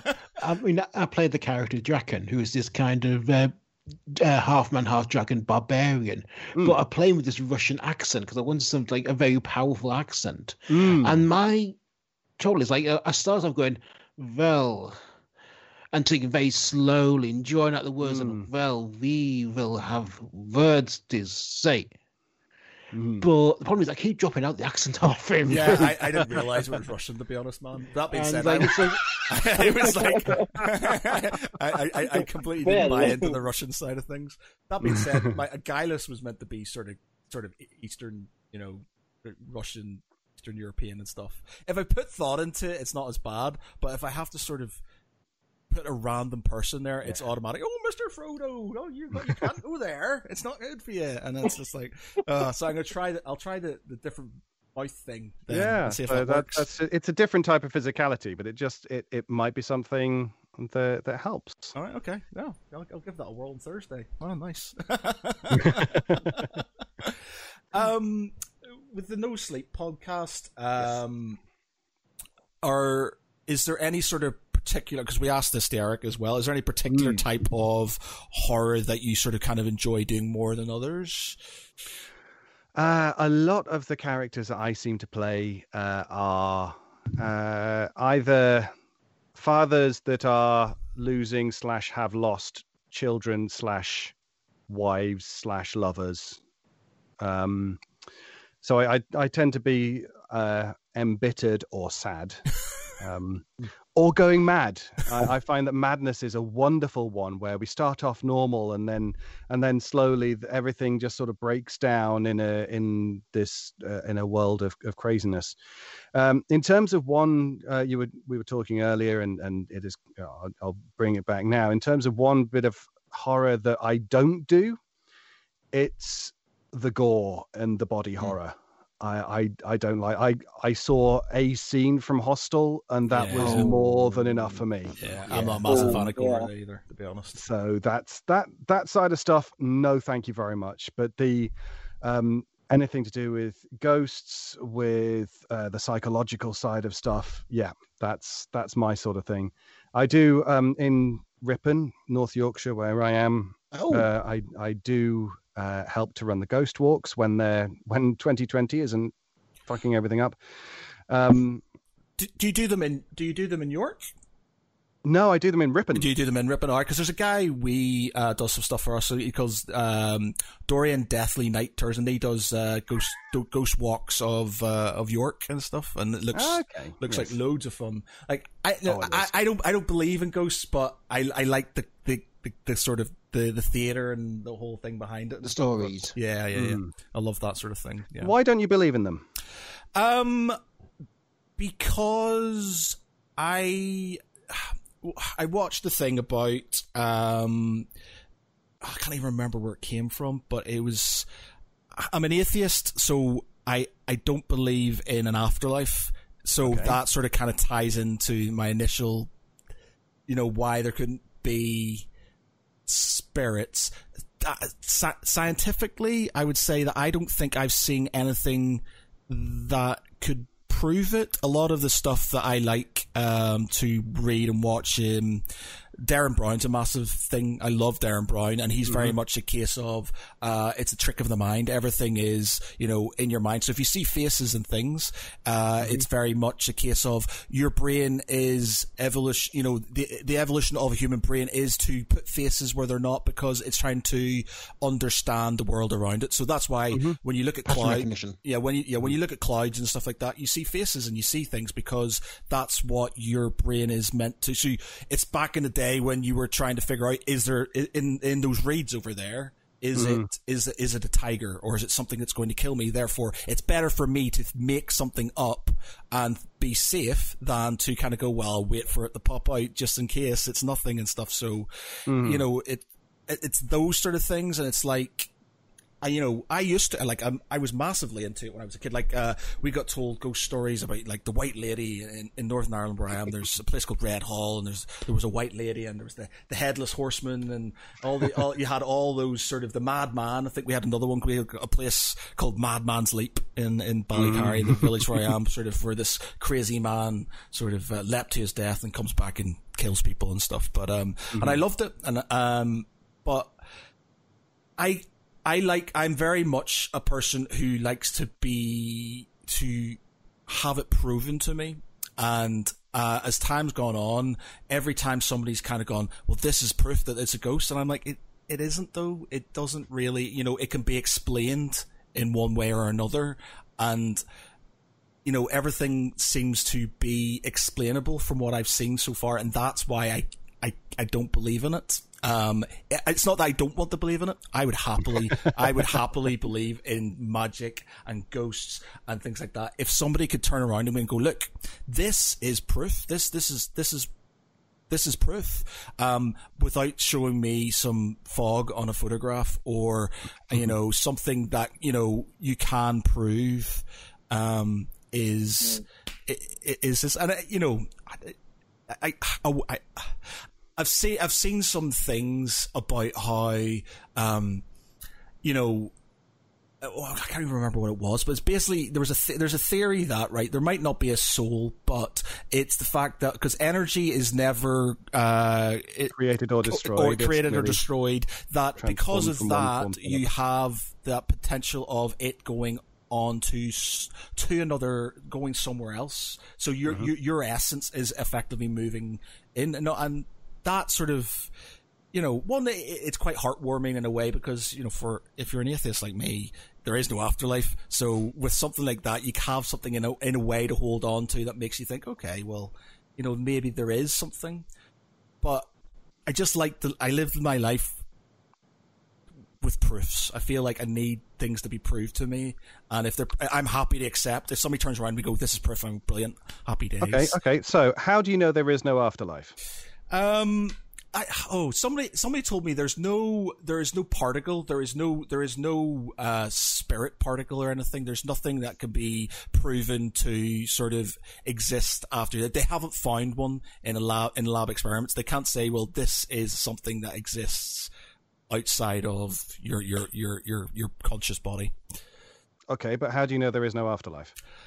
I I I don't know. There, how do you, how do you know there is an afterlife? Is, yeah, I, I, yes. Well, this is this, this is the thing. I'm, but, I'm, not saying that there is, and but I'm not saying that there isn't. But, but it's just that Richard Dawkins thing. So if you've re- if you've read the um, if you've read um, the God Delusion, uh, and he basically mm-hmm. says you cannot be. I am not one hundred percent atheist. Nobody can be one hundred percent atheist because you can never know one hundred percent that there mm-hmm. is you know, like you said, an afterlife. You are um, you are agnostic with a 99 with a, a high percentage leaning towards mm. atheism. So I can never, uh, you know, it can never be proven because nobody's died and sort of been able to to to prove it.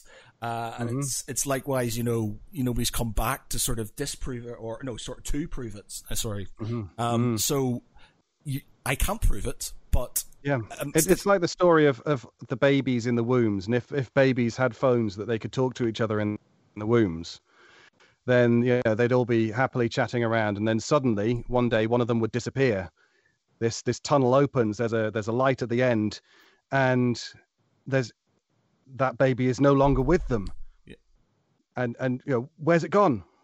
They why isn't coming back? We we have no proof that he's gone somewhere. Yeah yeah. Uh, and and all of that. You know there there are there are ways around things but the way that i look at things because i have gone through um, being a christian then being hard anti-christian um, I, I don't think Richard Dawkins has it right personally because I think he presents a very joyless, yeah, he's very and militant, wonderless um, view of the universe, uh, a very mechanistic view, which I don't really like at all. Um, but my, in, in terms of ghosts, etc., I think I've never seen one, so I don't have personal proof. I don't have any kind of verification. I go around, I tell people the stories of of strange things that have happened in places, uh, all of the the grisly deaths that have that have taken place in various buildings. Uh, but I personally, I would say there is far too much evidence from people who say that they have seen things and say, said similar things without being able to corroborate to dismiss it out of hand. Yeah, I think. Um... do you not think that would, along the lines of, you've got to look back in time, everybody felt that, you know, because um, there was famine.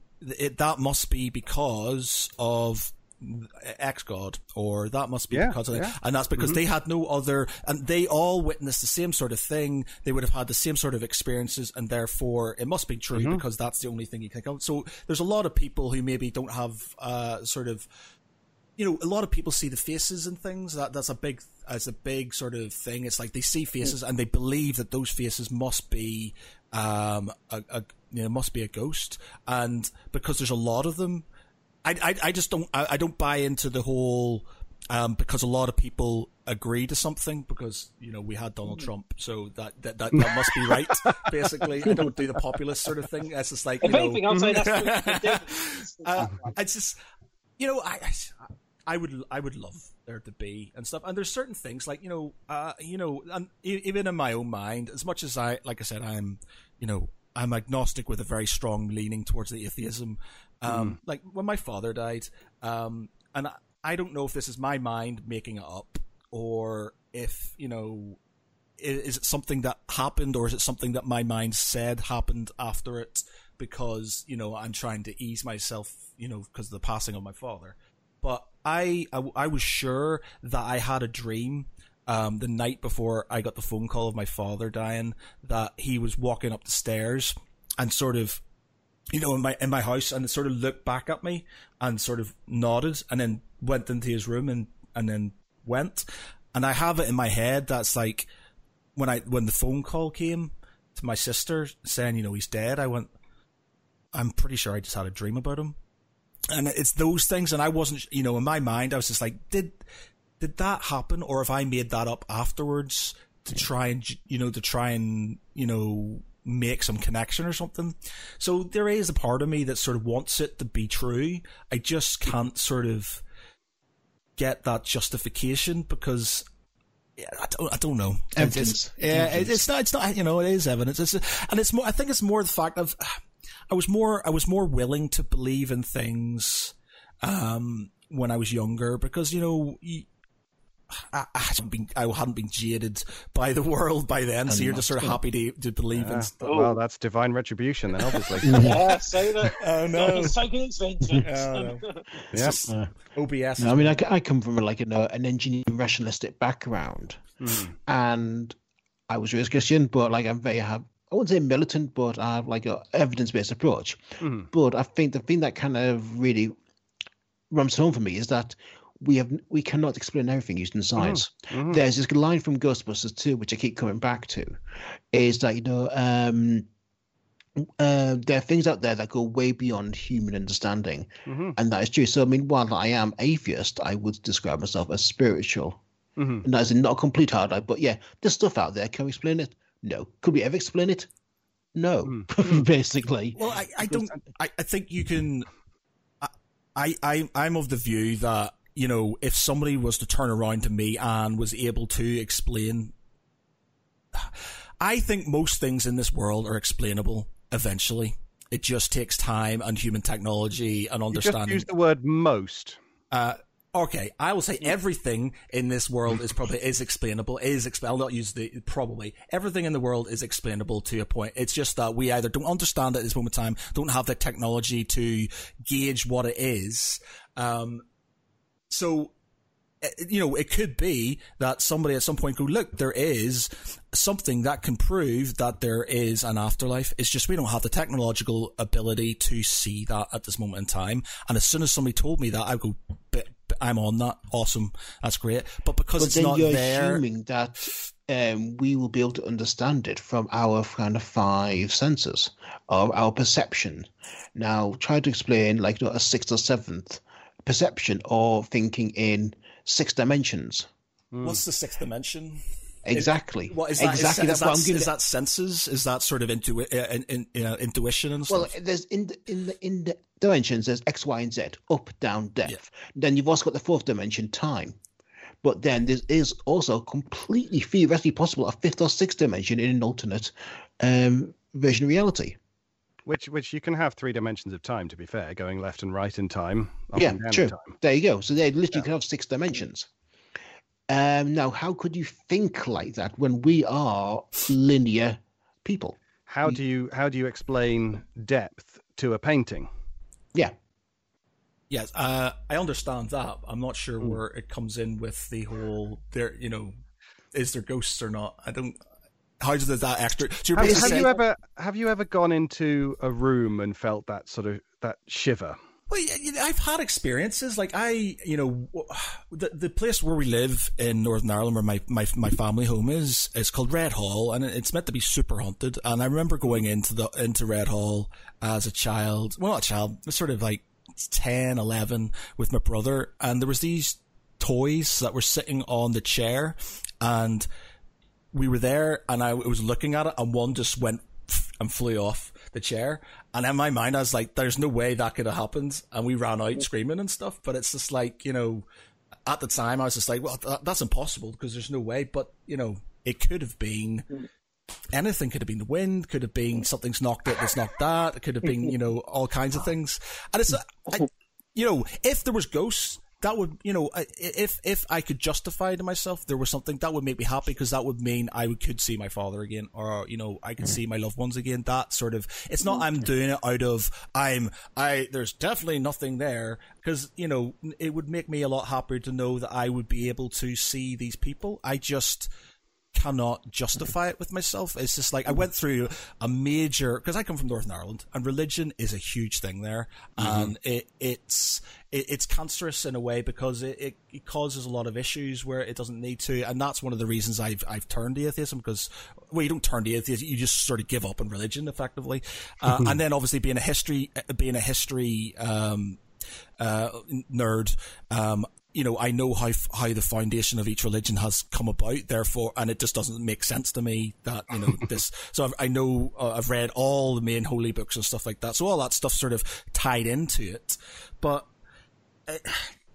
I I went through like a, I went through the stage of um, trying to justify it um, and trying to because I, I went through being Christian to being agnostic, and the the atheism thing, which I appreciate, I've said you can never be fully atheism, but you know, atheism as we know it, um, it was really hard for me because I couldn't get past the the death thing. I couldn't get past the whole there's nothingness, um, and ironically, um, it, I was in, I was I was in Kefalonia and I was looking at Ithaca um, at the time uh, when it just sort of flicked, clicked with me, and it's just like you know that's just the way it is. I actually wrote a poem about it, and it was just about sort of it's called. Um, uh, Arda versus Drago. Drago, who are the basically the good and the evil of the Persian, uh, the Persian pantheon, uh, old the ancient Persian pantheon, and um, it, was just sort of like you know my my view on the gods died in one of the birthplaces of the pantheon, and um, it was for me it was quite poetic, but it was just sort of like you know, uh, I, I, I struggle with the death thing, um, but I also am very have a very strong view on evidence based things. I hate they're not, you know, like at the minute, I have got some people on my Facebook page who keep on banging on about fraud within this election with no evidence whatsoever. It annoys me. I don't, you know, I would happily accept something if somebody put it in front of me and said, this is true.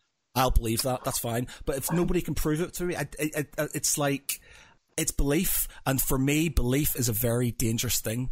Coming from Northern mm. Ireland, belief should, you know, it for what we are as human beings, we should base our lives on facts so we can carry on. And then when new facts come into play, we can um, we can evolve with them. But belief is something that can create war, can create death, can create uh, division and stuff. And that's why I am very, very, very against this whole. Well, yeah, you should just believe, man. You should just do this because it doesn't it doesn't tie into me and what I've seen and uh, you know what I've witnessed growing up and stuff. And it's just like I don't buy into that. It has to be fact based so I can register and go, that's how things are, this is how they should be. As much as I want this other part to be true, I can't justify it, therefore, there's no point in me killing myself over it. I might as well just go, right, facts, facts, facts, facts, facts. I would honestly say I, I agree with a lot of that. And um, when my uh, when my granddad died um, nearly two years ago, I remember the night before the funeral, um, I just I just started talking into thin air as if I was talking to him, and it's one of them things that um, m- myself I am I am Christian. Um, I honestly say I've not probably been the most um, fulfilling Christian. I've I've very rarely ever gone to church or anything like that. But I think for me it was the idea that I like the idea that maybe if I am talking out into the ether, maybe maybe someone is there, maybe someone is listening to what's being said, maybe something is being taken in, and I think a lot of it is is personal feeling. It's not it's not that I'm saying like oh I'm purposely searching for evidence because I know some people want that presented to them, but then some people are happy to accept. You know, in myself, I think this, I think this is possible, I think this is something that is real, and everyone I think is always going to have this this feeling of what they do and don't believe, and even and even Matt, as you've said, you know, you would like to have proof given to you. You'd like to have something put in front of you to say, yes, this is real, like an afterlife is real, ghosts are real, things like that. And I I understand that. And I think with me, I almost feel sometimes the same. I feel like I'd like to have something shown to me. I'd like to have something presented to me almost in black and white to say, yes, this is this is all real, this is all true. But I think sometimes in my heart I just kind of want to go, well, if I ain't communicating with anyone, if I'm not actually talking to anyone when I am talking out loud, to me, I feel like I am communicating, even if it is just to maybe just maybe just almost like satisfy myself, almost just to make me hmm. make myself think. Uh, maybe if I do reach out, who knows what could come of it? It certainly sounds, though, Matt, that that you that your position is very much forged in the fire of religion. Very and much so, yeah. religion is uh, is can be absolutely a poison, an absolute poison, um, because religion once once there is an idea, an idea is so you could call it timeless, but very much it's usually an idea for a certain time, a certain place, a certain people, and that's when it's there for the the the tension is created and then it's resolved and the problem comes when people start building their lives around what was a very temporal thing, a very temporary thing. You, That's, you talk about dogma, isn't it? Exactly. Dogma. Yeah. Yes. Yes. Uh, that's when that's when religions start, and and it stops being an idea, a faith, whatever. It starts being a religion, and religion is a problem. I think we can probably all agree on on that one. Um, and the the problem for me is that when I see people like Richard Dawkins, when I see people like Brian Cox, uh, and and people like that, they have turned science into a religion. They have turned uh, they've turned it in, in, into this whole oh no that's just superstition you can't believe that that's superstition. Of course, it can. What we need is uh, we need evidence, we need facts, and it has become a religion of science, which is just as damaging, in my mind, as any other religion. Well, any any tribalism whatsoever is sort of you know is going to be that way. There's what is it? There's the um there's a South Park episode where uh they go into the future. It's got Richard Dawkins in it actually, and uh, it's got the it's got the uh, these atheist otters. And it's about the different factions within the atheist otters and stuff, and how they believe, you know, their views on certain facts and stuff. And it mm. is, you know, and I I agree that that's why I sort of, you know. I, I, I've said I'm atheist loads of times when I try not to say, you know, I, I don't want to sort of get myself into that sort of niche of being a part of something. But I can understand mm-hmm. what you're saying because Richard Dawkins, you know, I as as a person, and I've met him. I got his, I, I got his new book. I got it signed and everything. Um, is quite sort of um, what's the word? Um, he's quite sterile in his views of they're very much black and white. This is true. This mm-hmm. isn't true. Uh, and if you if you don't believe it, you're an idiot. And he is yeah. quite. I think over time, um, and you can see sort of his earlier works. It's not as sort of. Um, I wouldn't even say, well, I suppose militant, militant mm, slightly. It, it is militant. Yeah, yeah quite yeah. militant. Um, he, you can tell he he's literally been questioned so much over certain things that he's literally just dug his heels in and gone, that's it. And I'm just Absolutely. sort of. I mean, he's he's been put up against some of the most idiotic people yeah. on the planet. and and being told to debate these people and and and on both sides there is a lack of wanting to give any ground whatsoever yeah yeah uh, that that's not meaningful debate when you've got two polarized opinions that aren't going to shift no no uh, you're you're never going to get anything out of that but yeah so he he has had to he has had to do this in a way it's a character. He is playing a character for the public. It's probably not the same when he goes home to Romana but um, you know, that that is his character of the militant atheist who who who is the pope of the religion of science.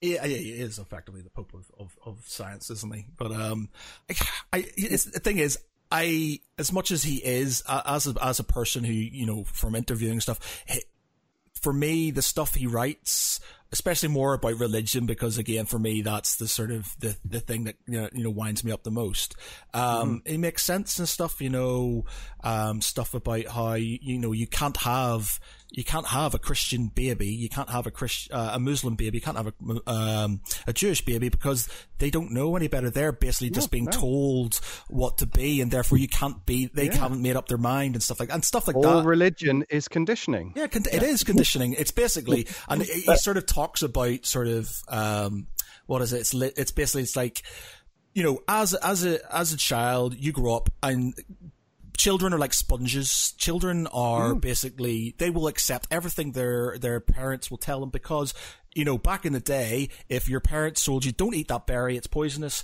don't go over there because there's tigers, uh, mm-hmm. that, that's how they survived. Therefore, mm-hmm. when somebody turns them, there's a guy in the sky, uh, who will send you to hell if you do this. They'll go, okay, I believe that. That's, that's the way it is because that's the way they're conditioned to believe things. And so that's, yeah. you know, stuff like that sort of registers with the history side of mine th- and things. And then obviously the scientific side of things sort of marries in. And that's why I'm like, I buy but into then, that. Then you've, you've given us your own conditioning, uh, because you, you talked yeah, you you basically gave chapter and verse on seeing faces in things. That that was chapter and verse conditioning from the Richard Dawkins, Derren Brown sort of thing. Yeah, but that's that's science, surely, isn't it? It's just like you're you're you're evolved to make make sense of things. Um, it's it's a story. They are telling you a story that you have chosen to take on board as. Well, that is a repeatable and proven yeah. story. Yeah, that's that's that, that's sort of it, it is a basis of yeah. fact as a repeatable, it, it, it, it is a basis of evidence. But um, it is, but, but it, sorry, carry on. No, I was, I was just going to say what science does is it creates a model of the world. Yes, that it says is explainable. I would say it creates. I would say it defines. Okay, it it attempts to define. Yeah. A model of the world which it can explain. Yeah. It does not explain the world, it explains a model of the world which it has created. Mm. Right. And uh, with every new bit of evidence, with every new theory that uh, gets put forward, the model is refined. Agreed. But it will never, and I, I use my words carefully, it will never be able to exactly define the world as we see it. Never. It will whatsoever. still always be defining its model, however a, good it, that model becomes. But surely it's a bit like fractals, though, because we when you keep looking down, there's something that bit more that still yeah. needs to be discovered. Yeah. Um, have you ever played the role playing game Mage: The Ascension? I have heard of it. I, I have not played it though. That is basically all about right around paradigms and how a mage casts magic through mm. manipulating reality mm. on the basis of their belief of their paradigm is correct. Mm-hmm. And, and, and got, there, there, there is. Oh, sorry. Carry on. And there's kind of different factions. You've got the traditions, which are based around all the different uh, religions and, and spiritualities, and then you kind of got the the uh, technocracy, which are all based on the science, like the biogenetics, um, uh, social uh, social engineering, um, and so on. And then you also got like the the bad guys, which are like based around like Satanism and worshipping of false gods, false idols, and you know very Cthulhu. Mm-hmm. Uh, but yeah, it's all based on like you know, how one person's vision of how reality is and should be. Mm-hmm. And and this is this is uh, something that has been shown experimentally that if an experimenter expects a positive result, this uh, uh then they will more likely get said positive result. Same with a negative result.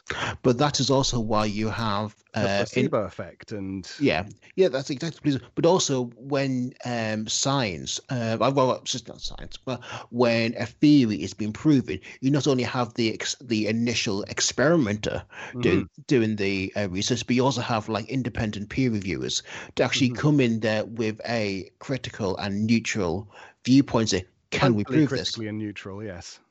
Um, Usually, yes, they are. I don't know everyone. I, but yeah, I'm not gonna say yes. But the ones I have spoken to and the ones I know approach things with a firm understanding of the way of the basically the laws of physics, and Mhm. like, to, and they kind of come into like, okay, will this work? It'd be great if you could, but if not, Mhm. hey ho.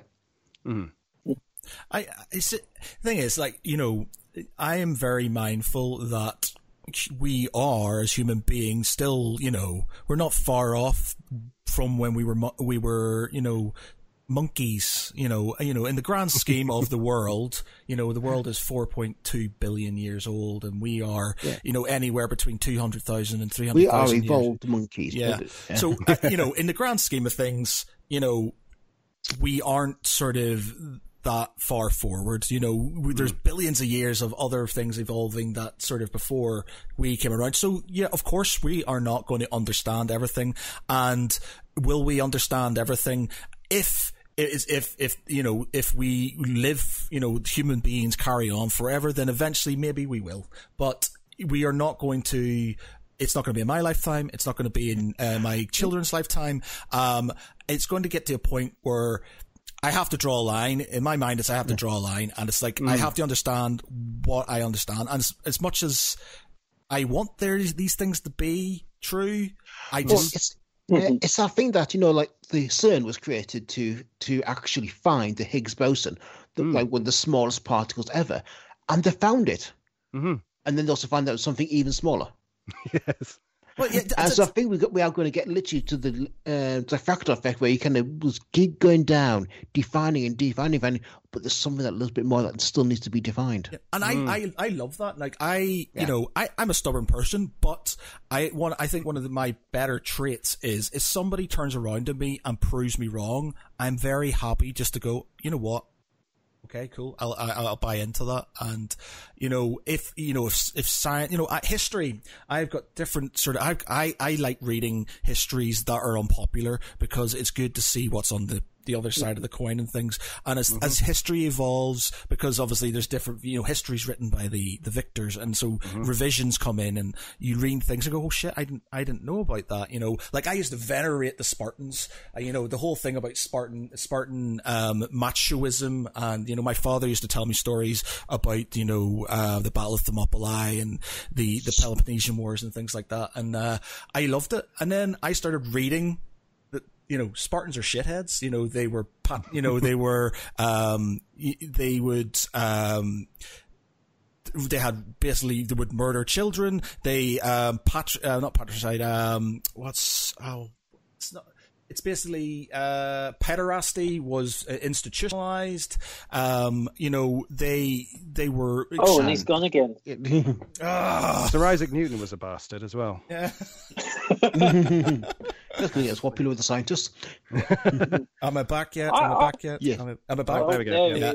Sorry, yeah, this uh, OBS is when I'm going into a thing, it's going to kill you. But it's just like you have these um these things where you, you you have a belief in them, and then as time goes on, you go, you know what? That's not true. These guys were sh- these guys were. were were shitheads, and these, you know, you know, these guys. You we were talking about Cthulhu. So obviously, Lovecraft was a racist, you know, and you know, you've got all these sort of things that you have to sort of. I think you have to accept this. This uh, as as time goes on and as humanity evolves, you have to accept the evolution as it goes along, and therefore that means you know, things that you don't understand. Therefore, if somebody turned around to me and go, you know what, Matt, I can prove to you that gods exist, or I can prove to you that there is an afterlife and things, I would go, brilliant, awesome, because that's how you should be. Who's somebody who believes in science or somebody who believes in, um, you know, the truth should accept things and not just Mm, dig, and that should is not dig- the scientific method. yeah, you should. You do- you have your model of the world, and when new evidence comes in, you alter it accordingly. Exactly, and and I, I'm I'm all, all for that. Um, I like I said, I can be stubborn, and I'll argue if I believe in something. You know, if I think I've got the facts in my head, I will argue it blind. But if somebody has a good enough, and I, I do this all the time. Uh, my one of my best friends uh, is called John, and he's from a Catholic sort of background in Northern Ireland, and um, I'm from a sort of well, my mother's Catholic, but she's English Catholic. My father's Protestant, so technically a Protestant background, and um, we have some really, you know, both of us are atheists, um, and both of us don't, you know, understand Northern Ireland very well because having lived there. Um, but we have very long debates, and he and, and, both of us are very good at sort of if somebody has a good point, I'm just going, you know what, you're right, and there's no harm. And and I think this mm. is an, I think this is an issue you have with a lot of people.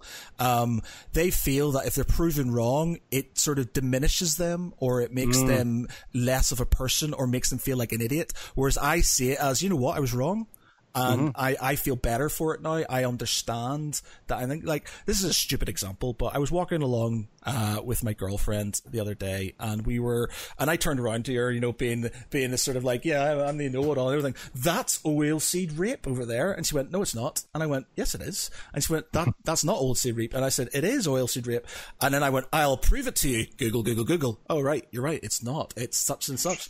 And instead of kind of going, yeah, but it is, and and arguing it blind, I went you know what, you're right, and I'm sorry, and um, you know, you learn something new every day, and I, I didn't take it as a slight to myself. I took it as I learned something that day, and I, I mm-hmm. moved on. And I think people need to do that. People need to sort of have yeah. that view on things that you should accept new things that are coming in. But and sorry, I always, I always find that if you do, like you say, you know, you fancy something new, and you've gone, okay, I accept I was wrong, and I I enjoy doing that because um, I do a, a, lot of quizzes. I do um, a hell of a lot of questions as well.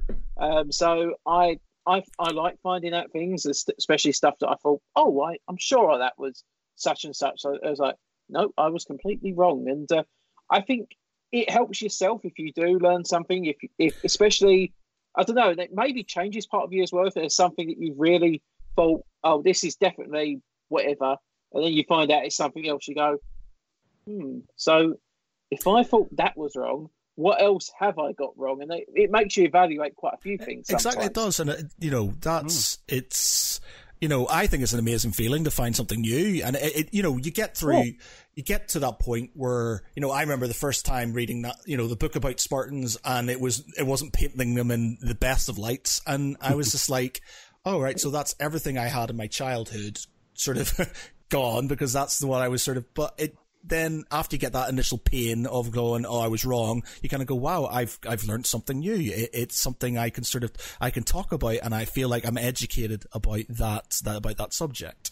And suddenly the world opens up again. Yeah, exactly, exactly. To, it's, something it's, so we need we need to crack those old beliefs open to be able to grow and find something bigger but yeah. this this sort of brings us back to the, to the argument is that for you to learn, you need facts, and therefore, you, you I, it's like it, I'm really bad at explaining myself. I can do, you know, ironically, I'm dyslexic. I can write these things out a bit better than I can, but uh, it's just trying to kind of uh, articulate myself. I've got the words in the back of my head and they, just, they get stuck. But um, it's like you you need facts to basically to understand these things and go right i was wrong. To be wrong you need a fact. Therefore it has to be a fact. Therefore you can't have something go is that right? Could be but that's not a fact. Therefore i can't learn from that because i'm i'm postulating that that's a possibility. It's not a fact if you understand what i'm saying.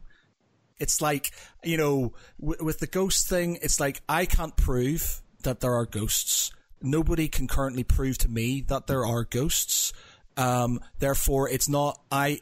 I'm not learning anything new by saying to myself, well, I could I could sort of assume that they exist, or I could sort of, um, you know, maybe believe that they exist, or something like that. It doesn't, for me, it doesn't give me that extra sort of opening of the world. But somebody turns then, around to me. The, the thing is that uh, you, you say that. I would say well, I can't prove that they can't that they don't exist. So why do I need to take a stance on it? Why does my why do I need to close off one part of a world by oh. saying they don't exist, um, rather than just say I have an open mind. I don't know. There is nothing wrong in science by saying we don't know at this point. No, I, you know, I, I, I agree with that. Actually, I, I think there it's very easy just to sort of, especially, you know, and I find myself falling into that sort of trap sometimes where you kind of go, I don't believe in something when it could just, it's just as easy to go, you know, I don't know.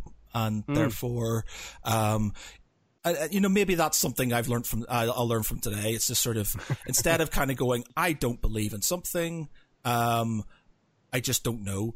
Um, Mhm. you know, it's yeah, like, I, it's, I could say that I don't believe in Australia. I've never been there. There are people But- that say but- they come from there. There are there's TV programs that say they I've come got- from there. I've, But- I've met one one of my mates comes from Australia, so I'm pretty confident. Reliable They, source. they could just be saying that.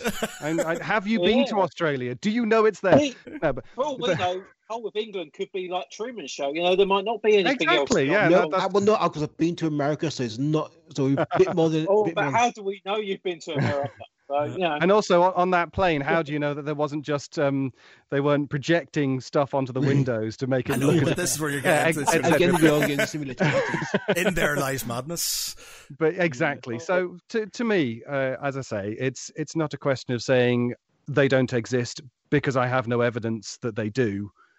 It's saying uh, it's putting myself in the position of i don't know therefore i will go move forward with an open mind but it's not so open that my brain is going to fall out blah blah blah it's just not wanting to take a a position either side I, I yeah, I yeah.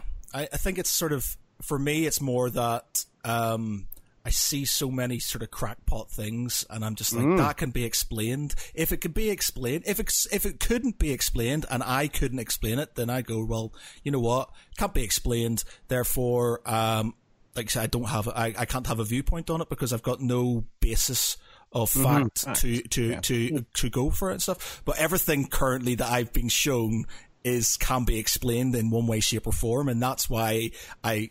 You know, maybe I shouldn't say I don't believe. I just say I just don't have. You know, I there's no facts for me to base a good uh, Insufficient supporting evidence. Yes, insufficient supporting evidence to believe to to buy into that. You know, there's the part of me, like you said, I've said that wants to believe it, and then there's the other part of me that's kind of going, well, there's no facts, you can't believe in it, but maybe I should take the middle ground in certain things and just go, you know what, mm-hmm. there's no supporting evidence for this, therefore. I, I can't I can't accept it, but uh, you know it, it, I could you know later on down the line, you know I don't know. And and part of all of this is challenging our assumptions and then challenging the assumptions behind those assumptions. Like um, you have said that um, your belief in belief comes from your background in Northern Ireland and the whole.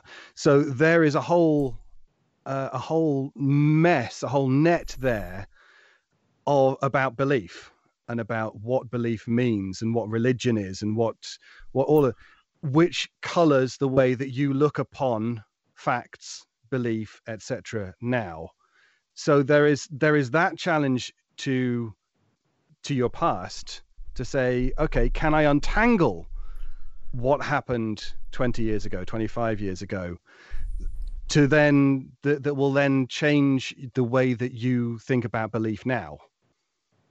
It's a, I, I no i'm not saying i i've got sort of i don't look at life in a black and white way. I've always and hmm. i say this I, I, I say this quite regularly you know the world is not black and white. The world is gray there's so much hmm. there's so much within things you know and you know it's ironic because i will say i don't believe in god and i don't believe in ghosts which are black and white statements you know hmm. um whereas you know i i do vigorously believe you know and i'm using the word belief that the world is grey because there's always little complexities within everything. Mm. You know, we are a very complex, mm. you know, mm-hmm. organism with a complex sci- with complex science behind it.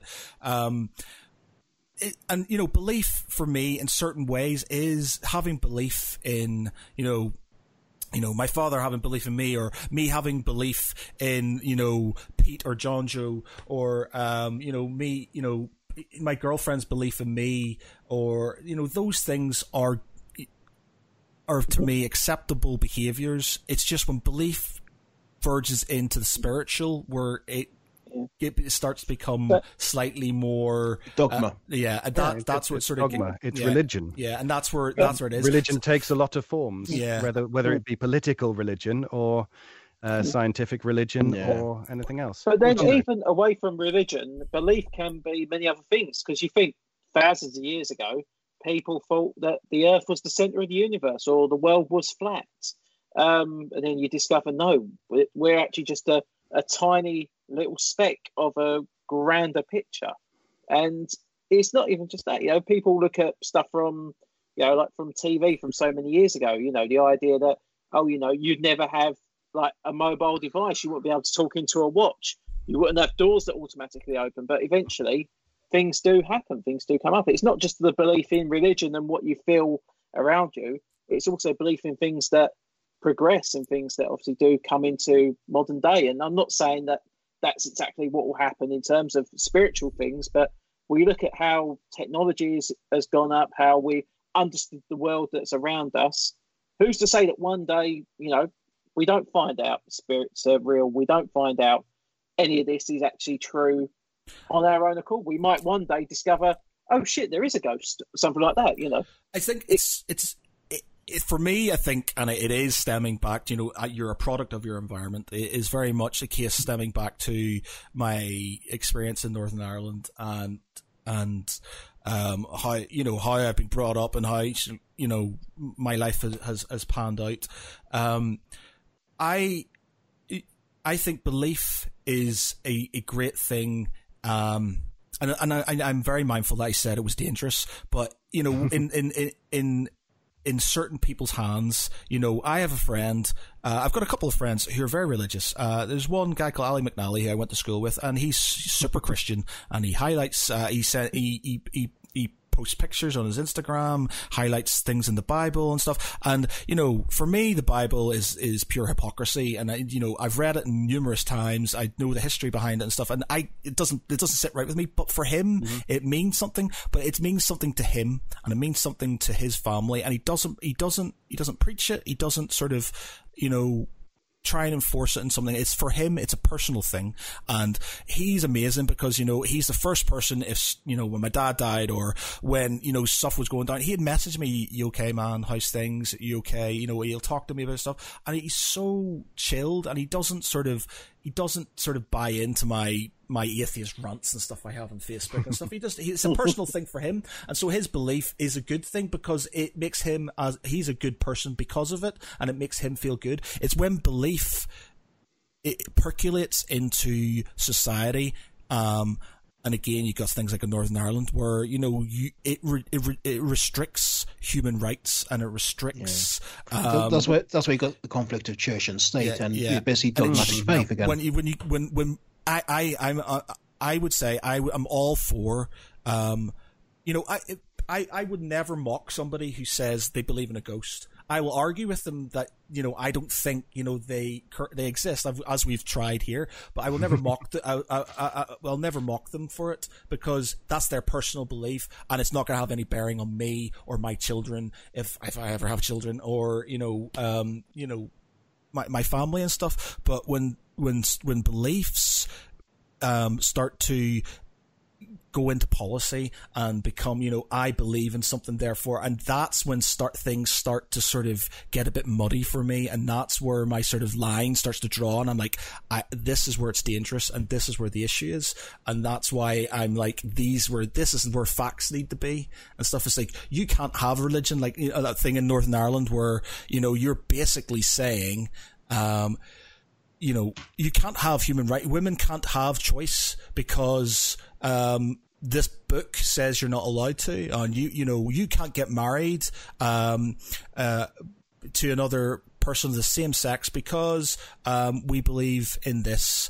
And it's just like stuff like that doesn't sit right with me. It really, it, it frustrates me, it annoys me because um, it's it, you know, so I, so I, think we we've basically come round to the fact that religion is a bad thing. Yes, you know, it, it is. It is, and it's. Just I'm of, also thinking as well. We could release this as two separate podcasts. You know, we've got the first half as Geek Pride, the second half is like. Um, yeah, you know, we, we, we, we, we, tried to sort of, we used to try to um, segment these podcasts, but I think it just got to the point where things would just move into them and you just sort of, you carried on. But yeah, you know, mm. it's just, I, you know, I I have sort of strong beliefs in things, um, but it's more I no, it's just hard to sort of it's hard to explain. It's just sort of like Mm-hmm. I'm a very an, emo, an emotional sort of guy, and I would you know I have this thing where I, deep down I want there to be this sort of you know thing that sort of guides you and does stuff like this, but you know.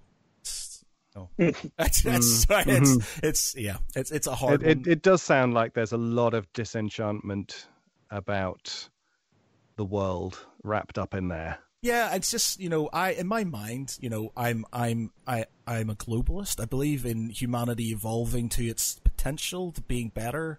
To you mm-hmm. know, I I'm not. Everybody sort of goes, humanity sucks, and it's like, yeah, we have some really bad points, but you know what? We do amazing things as well, and we can be better, and we can be better, and all it takes is us to sort of move forward, better in science, moving, you know, always educating ourselves, and it's just when regressive things happen, like you know, mm-hmm. you know you know, where the people tribalism comes in and everybody's sort of trying to be sort of what they were hundred years ago and stuff. And it's just like we are not that. We're not those people. We as humans should move forward. We should be evolve. We should be better. We should be a united um, force. And it's just sort of you know you don't have to lose out in heritage or tradition and stuff like that to still be unified in as as as as a as a a, a, a race that could colonize the stars at one point, you know, in some time in the future and stuff. You know, it just, it, it you know, it upsets me.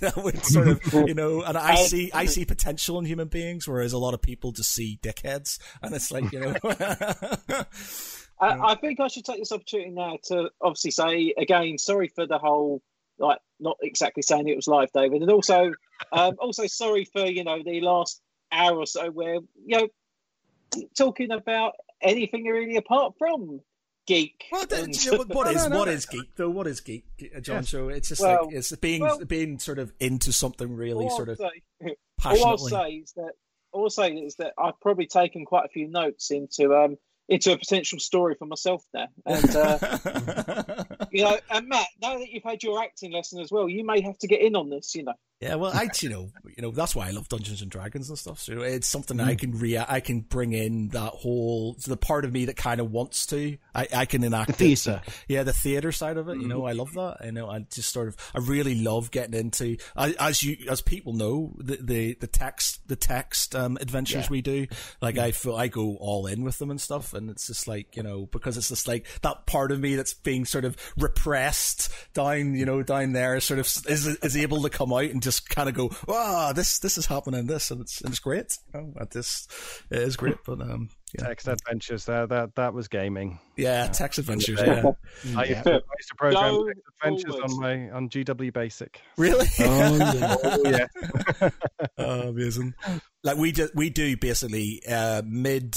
Uh, so if we have some downtime in a D and D game, uh, or I need to get through uh, uh, sort of a middling part of story that we don't want to do in the stream, I'll do it via WhatsApp, and I'll basically do roles within the game within the WhatsApp to see Oh, how okay. things go on. So basically, you know, the last one we did is one of our characters died, and it was basically so we had a whole storyline with one of the guys dying, and you know Pete's character basically trying to destroy the crystal which was housing him and stuff. And uh, Well, I thought it was because the crystal had trapped his spirit, and I was trying to free it. ah, okay. but Yeah. it's good stuff like Ah. that. You know, it's just great. It's great because you can really sort of evolve with it, and it, Yeah. you know you get a lot of you know good good story arc out of it, and it's because I, you can. You, I've still got to get on one of these nights. I've still got to because I've never done Dungeons and Dragons. I've never actually played Dungeons and Dragons in my life because I I don't. I never used to hang around with people that used to really get into a lot of geeky stuff, and I like you know I used to watch Doctor Who, and I'll go, "Oh, did you see Doctor Who?" And everyone's going, "What the hell are you on about?" and um, and and then it was like Star Trek was the same thing. Um, even like when I used to look at like classic sci-fi, I used to um, I used to really enjoy Blake's Seven, and Oh, I didn't know I didn't know anyone else. I didn't know anybody else who watched Blake's Seven. And I remember watching the old videotapes about four or five times over. I Mm. absolutely loved that series. Mhm. Um, but like I said, no one I knew when I was 14, 13 years old, no one I knew had even heard of it. And, and like, you Mm. go, oh, do you want to watch it? And they go, nah. And especially especially when you say it's a videotape, and they go, "Oh, what? So I've got to rewind it." Like, yeah, such a chore. Kids don't know they're born these days. No, no. the other thing that's scary is that um, uh, you know there's a, a a friend of mine. Um, their their child's only at five years old, and um, she tried introducing her to a cassette tape, and um, she said, "Here's the cassette." And she went, "So, so how does the music come on this? There's no screen on it." And it was like, "No, it's not an iPod. It's um." Uh, it, it's scary, and you think like you know how technology does change. Even a mini disc player, you know, I, I still got a mini disc player, which I absolutely love, and that was one of my favourite ways of listening to music. I showed that to someone, and they went, "Oh, weren't these these funny little computer discs that you used to?" Um, I went, "No, no, they're floppy disks." He went, "What? How is this not a floppy disk?" I went, "Well, I'll give you a clue. Is it floppy?" No. Well, there you go. Three and a half inch floppy wasn't floppy. Five and a quarter inch floppy was floppy. Oh yeah, that was a floppy disk. right. Yeah. yeah. God, so that's old school, man. I still remember 14k modems and stuff. This. Oh yes. Yeah. Oh, 14k modems. Oh, that, that's that's top of the line. That is. All right. like uh, and, and DOS having to type Oh, yeah. commands, Oh, yeah. ty- having to type commands in to get you know to get into games. I remember Basic. Yeah. I, I was BBC Basic. Wow. I was I was ZX Spectrum Basic. Ah, okay. Yeah. Wow. 40k 40k Spectrum. That's as much as most one of my word files now. Which put things into perspective a lot. Oh, it does. Yes. I mean, my my dad will tell of the story of how they had to their their computer room was massive at university, and they had to get time to do their punch cards to be able to. Uh, and then when he uh, when he got to the office, um, when he ran his own business, uh, his the first computer had a room full of technology and one megabyte, a full megabyte of space, Holy shit. Yeah. Jesus. Full megabyte, and that that would have cost quite a lot in those. Days. Oh days. yeah. That's I remember my scary. I remember my first computer in university um, that my dad bought me, and it had two gigabytes of memory Yeah. in it. I was like, "Holy shit, two gigabytes! That's madness! Two gigabytes!" And I'm, I, know. I, I'm I'm killing myself if I haven't got a couple of terabytes now. Just Ah, all right. Um, in that lull, we we've gone on for a long time. I'm just trying to figure out if this is currently the the longest podcast we've had. Uh, Two and a half hours, quite possibly. Yes, I'm just trying. I think because I think Erica's was was the was the winning was the. Let's see, hers is yeah and a I quarter. think we've Two- topped that now. yeah. We we've definitely topped that. So you you've got the record at the minute, Dave. But you know what? I love, it, I love it if Erica listens to it and she goes, "Well, hang on, we spent over an hour talking about Star Wars, but on this one, we, we were going into some real deep questions." and Yeah, it, was, I felt like therapy. oh, I tell you what, I definitely don't need I felt like off- I felt like Dave was sitting there with a, a pen and paper, and sort of I'm sitting on the sofa, and he's just going, "So, tell me about your father." He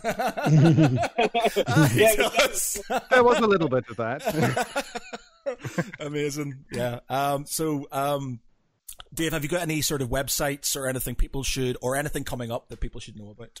Wow. Well, um, so my website is davidault.co.uk, where you can find out a little bit about me. I don't really keep it very current, but it's it's there. Um, you can find me on the No Sleep podcast, on Shadows at the Door, the podcast. We are just about to finish our second season of British horror stories. Um, season one uh, was basically just me doing all the narration. Season two, we've finally got more people on so that I don't have to do any uh, women's voices in a Monty Python style. Um, Not dead yet. he says he's not He's dead. not the He's a very naughty boy. Uh, so yeah, Erica is is a part of that. Erica, who is wonderful and lovely, um, and uh, in fact, Erica and I we have got up to some amazing things in the No Sleep podcast, including ripping out people's teeth. We were demons uh, for for a time. You know, we, we've done a lot. Um, other places you can hear me doing my first D and D, first and only so far D and D campaign in Dark Dice. nice. uh, so find that wherever you listen to podcasts. and there's there's various other things um, which I'm probably going to. White Vault is a, is another good one. I'm on seasons one and two of that. There are a lot of other things where you could probably find me, uh, and um, I can't think of them at the moment. But you can you can definitely find me on uh, Darker Projects. The Byron Chronicles was the very first thing I started off with uh, back in 2005, 2006, and it is still going. So uh, that is a again one of the one of the the oldest kind of things going. So yeah, there, there's a lot of me around. I, I, certainly at the beginning of my um, whole stint as a voice actor, I was uh, a tart. I my voice to whoever wanted it, um, which is it was a good thing about being a Brit in a very American-dominated world. Uh, if they wanted someone with an agenda, someone mysterious, or um, someone who was going to end up being evil, it was a Brit, and so that's how I that's how I came to be. well, it's been an absolute pleasure, Dave. I, I really, really super enjoyed this. Uh, there's nothing better I like to talk about is politics and religion. so, At least we didn't get well. We didn't. We touched on the politics a little bit. Yeah. But yes, yeah. So um, yes, I really appreciate the uh, the time. it's been a pleasure. Thank you all very much. Just um, so uh, for me, uh, I've been Matt Geary. With me tonight has been Peter Ray Allison, Take care, everyone. Jonjo Cosgrove, See you all soon. and special guest Dave Ault. Cheery bye. Bye. Bye.